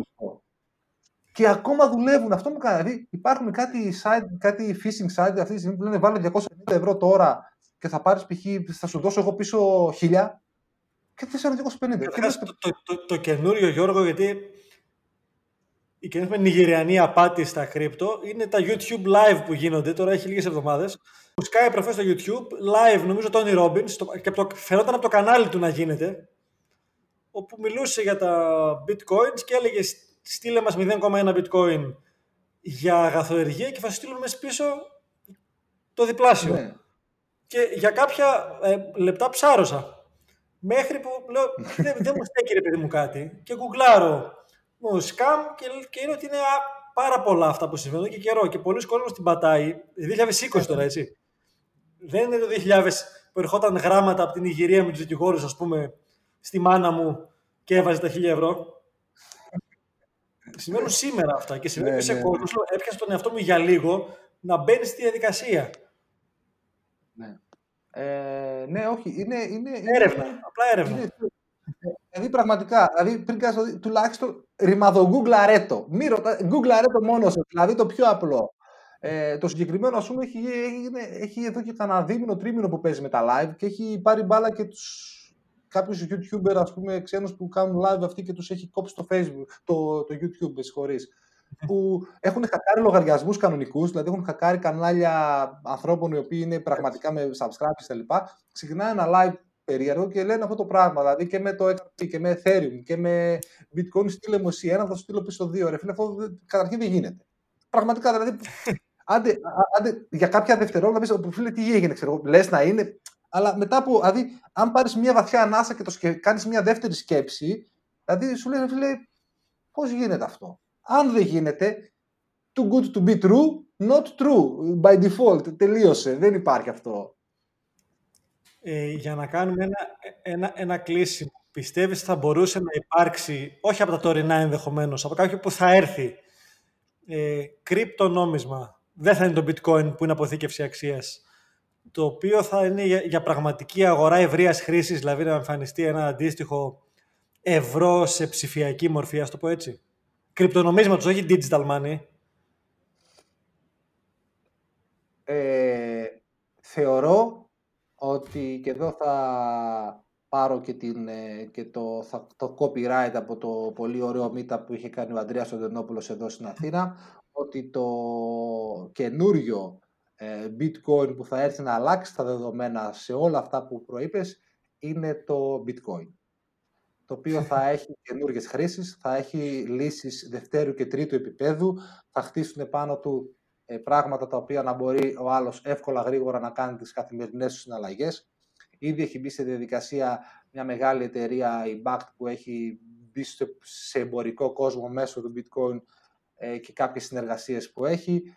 Ε, θεωρώ ότι οποιοδήποτε άλλο, είτε κρυπτονόμισμα το πεις, είτε ε, digital money, είτε central bank cryptocurrency το πεις, θα έχει ακριβώς τις ίδιες παθογένειες που έχουν και τα σημερινά λεφτά. Κάποιον να διαχειρίζεται τα funds, έτσι, single point of failure, δηλαδή και κρυπτονόμισμα να είναι θα υπάρχει από πίσω μια εταιρεία που θα έχει το διακόπτη να το κλείσει ή να το κάνει ό,τι θέλει. Δηλαδή δεν έχω καμία διάθεση εγώ να αντικαταστήσω τον, την τράπεζά μου και την κυβέρνησή μου με έναν ιδιώτη σε μια εταιρεία σε Ιχέλες, ας πούμε, γιατί που δίνει το καινούργιο bitcoin, ας πούμε. Έτσι. Οπότε όλες οι, ερωτήσεις, όλες οι απαντήσεις στις ερωτήσεις που υπάρχουν είναι το bitcoin. Και δεν θέλω να ακούγουμε σαν maximalist, έτσι. Έχω γίνει λίγο bitcoin maximalist λόγω του ξύλου που φάγαμε από το 2017 μέχρι σήμερα. Ε, θεωρώ ότι το Ethereum θα παίξει πάρα πολύ μεγάλο ρόλο στα, σε υπηρεσίες, σε χρηματοοικονομικές υπηρεσίες αποκεντρωμένες. Θεωρώ ότι υπάρχουν και πολύ αξιόλογα α, νομίσματα από θέματα ιδιωτικότητας όπως είναι το, το Monero που ε, και αυτό ενδείκνυται φυσικά εσύ να μην το πάρεις από ανταλλακτήριο δίνοντας την ταυτότητά σου, αλλά υπάρχουν κάποια, υπάρχουν κάποια νομίσματα τα οποία δίνουν κάτι άλλο, κάτι διαφορετικό, κάτι που στο μέλλον ενδεχομένως να έχει αξία.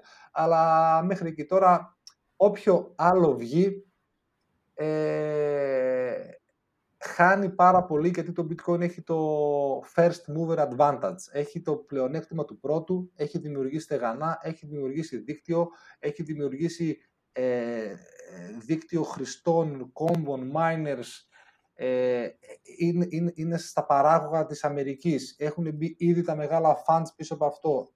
Είναι πάρα πολύ δύσκολο έως ακατόρθωτο τώρα να μπει κάποιος να κάνει dominated την αγορά που έχει κάνει dominated το bitcoin. Γρήγορες και εύκολες συναλλαγές με ασφάλεια στον κόσμο χωρίς να διαμεσολαβεί τρίτος.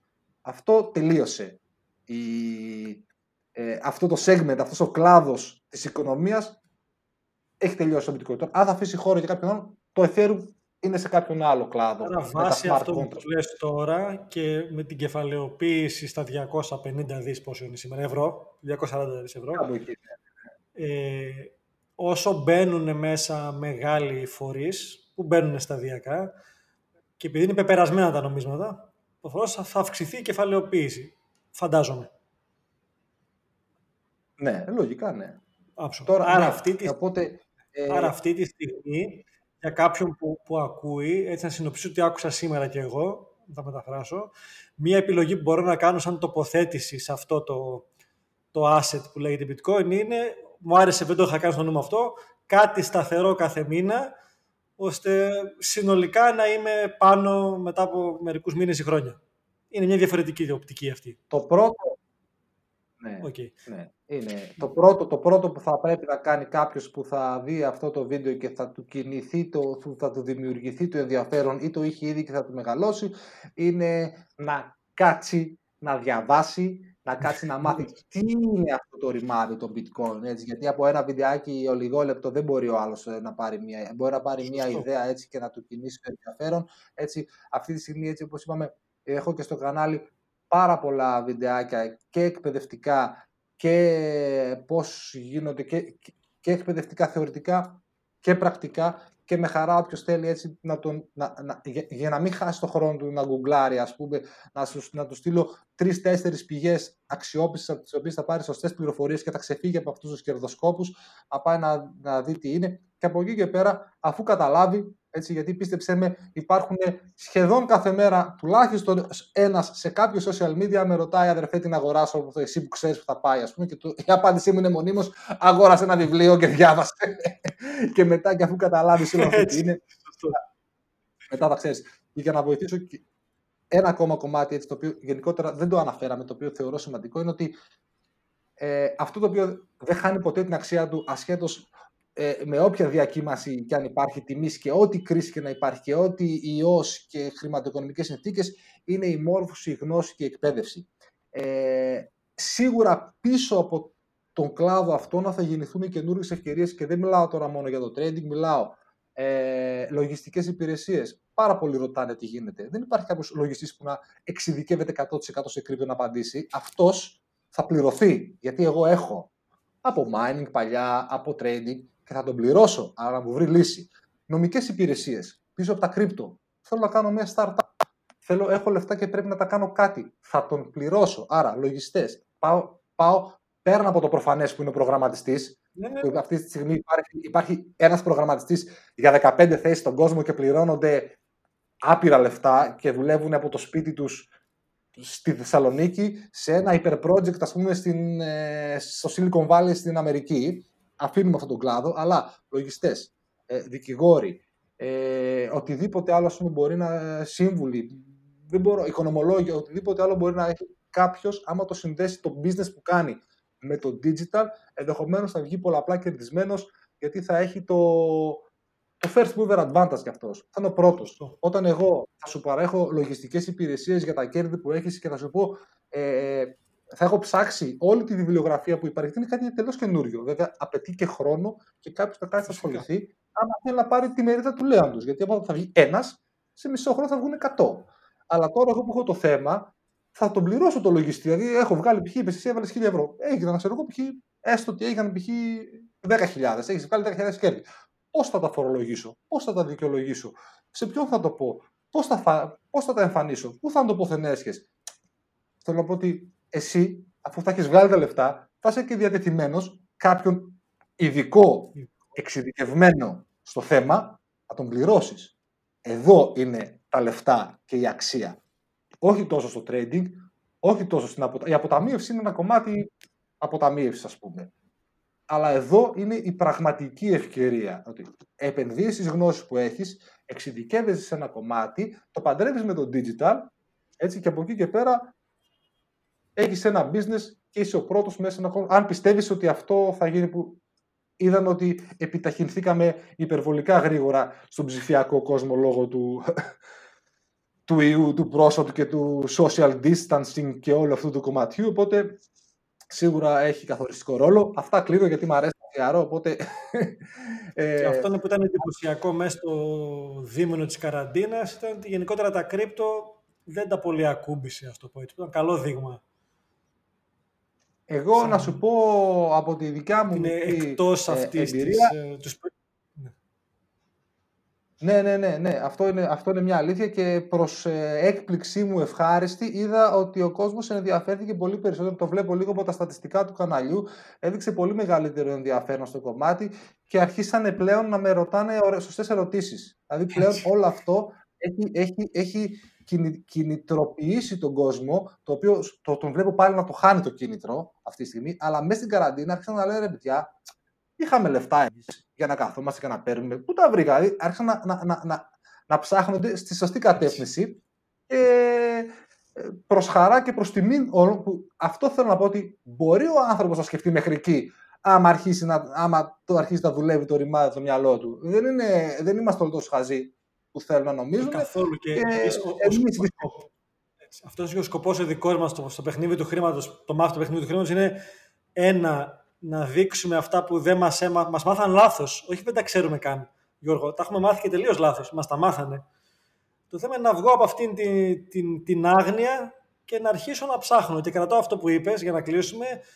Γνώση, γνώση, γνώση, όσο παραπάνω γνώση και ταυτόχρονα μπορώ να το βάζω και στη δράση. Εντάξει, θες να μάθεις τα κρυπτονομίσματα, σου περισσεύουν 5 εκατοστάρικα που τα έχεις να κάθονται και δεν σε καίνε. Ε, έτσι ξεκίνησα κι εγώ. Βάλτε εκεί, απλά το παραμένει ενδιαφέρον να βλέπεις. Να μην σε πονέσουν. Όση γνώση και να αποκομίσεις, άμα δεν κάνεις και πράξη και εμπειρία, δεν θα μπορέσεις να καταλάβεις τίποτα. Δηλαδή, μπορεί να μάθεις τα πάντα, άμα δεν δεις πώς γίνεται στην αλλαγή, πώς αγοράζεις, πώς μεταφέρεις, πώς πουλάς. Στο διατάφτα, προφανώς θα είναι μια γνώση μόνο στη θεωρία. Έτσι ακριβώς. Σε υπερ ευχαριστώ. Πήγε εξαιρετικά νομίζω και σε πολλά μονοπάτια. Χαίρομαι, χαίρομαι που σ' άρεσε και εμένα μου άρεσε, το διασκέδασα και εγώ. Έτσι, και εγώ ε, ψάχνουμε και να βρίσκω ευκαιρία να μιλάω για το κομμάτι που μου αρέσει και έτσι, ξέρω, παθιάζομαι και μερικές φορές λίγο περισσότερο. Ε, έχει πολλές προεκτάσεις, δηλαδή πραγματικά έχει πάρα πολλές προεκτάσεις. Θέλω να κάνουμε και έναν επίλογο, άμα θες, για να το κλείσεις. Ναι, ναι. Και για μένα, στο βάση της γνώσης, ε, εσένα σε βρίσκουν στο Crypto Capitalist YouTube, στα φόρουμ σου. Καλό είναι, θα βάλω εγώ από κάτω, θα βάλουμε στο podcast από κάτω και κάποια links, αν θες να μου στείλεις ε, κάποιες πηγές που μου είπες πριν να έχουμε μέσα και να είναι ενήμεροι άνθρωποι σε επόμενες συναντήσεις που κάνετε και εγώ θα χαρώ από κοντά να τα πούμε ναι. Θεσσαλονίκη και Αθήνα. Πλέον που θα συναντιόμαστε κιόλας. Ωραία. Ε, Άλεξ, ευχαριστώ πάρα πολύ καταρχήν για την πρόσκληση και πάλι. Έτσι, διασκέτασα πάρα πολύ όλη την κουβέντα. Ελπίζω να βγει και κάτι καλό. Ε, θα σου στείλω κάποια βασικά link ε, με πηγές στις οποίες μπορεί κάποιος να ανατρέξει σε αυτές ώστε να πάρει κάποιες πιο σωστές πληροφορίες για τα, πώς τα λένε, για, τα, για, τα, για το bitcoin και τα κρυπτονομίσματα. Φυσικά το πρώτο link θα είναι στο κανάλι το δικό μου, στα ελληνικά, που έτσι, έτσι, άμα δεν ενέπτουμε και τα γένια μας έτσι και το σπίτι μας θα πέσει να μας πλακώσει. Οπότε μπορεί να ξεκινήσουν από εκεί που είπαμε τα λέμε απλά, απλά και ωραία. Σε δεύτερη φάση θα σου στείλω όλα όσα χρειάζεται κάποιος να, έχει, να, να ξεκινήσει, να πάρει μια ιδέα και από εκεί πέρα και τα δικά μου προσωπικά ας πούμε, στοιχεία στα social media που μπορεί να και απευθείας κάποιος θέλει να ρωτήσει κάτι, ευπρόσδεκτος είναι να με βρει, να με ρωτήσει. Ε, μπορεί να μην απαντάω εκείνη τη στιγμή απευθείας, αλλά ε, νομίζω έχω απαντήσει σε όλους τους ανθρώπους που, μου έχουν, που μου έχουν ρωτήσει κάτι. Ευχαριστώ και πάλι. Ελπίζω να τα πούμε και, σε, και από κοντά και σε δεύτερο χρόνο. Θα τα πούμε σε επόμενη φορά. Καλή συνέχεια. Bye, bye, bye. Yeah. Μπράβο σου! Ολοκλήρωσες άλλο ένα επεισόδιο του podcast Μάθε το παιχνίδι του χρήματος και αυτό ήταν και μεγάλο, το ξέρω. Ελπίζω να σου φάνηκε πολύ χρήσιμο. Να ευχαριστήσουμε ξανά τον Γιώργο Τζέγκα που μας έμαθε τόσα πράγματα σχετικά με το τι είναι τα κρυπτονομίσματα και τι δεν είναι. Για ό,τι χρειαστείς, για ό,τι απορίες έχεις, για προβληματισμούς, σκέψεις, ποια μπορούν να είναι τα επόμενα σου βήματα σχετικά με αυτόν τον όμορφο κόσμο, μπορείς να επικοινωνήσεις μαζί μας στο info.gameofmoney.gr και θα χαρούμε πολύ να σε υποστηρίξουμε όπως μπορούμε. Καλή συνέχεια!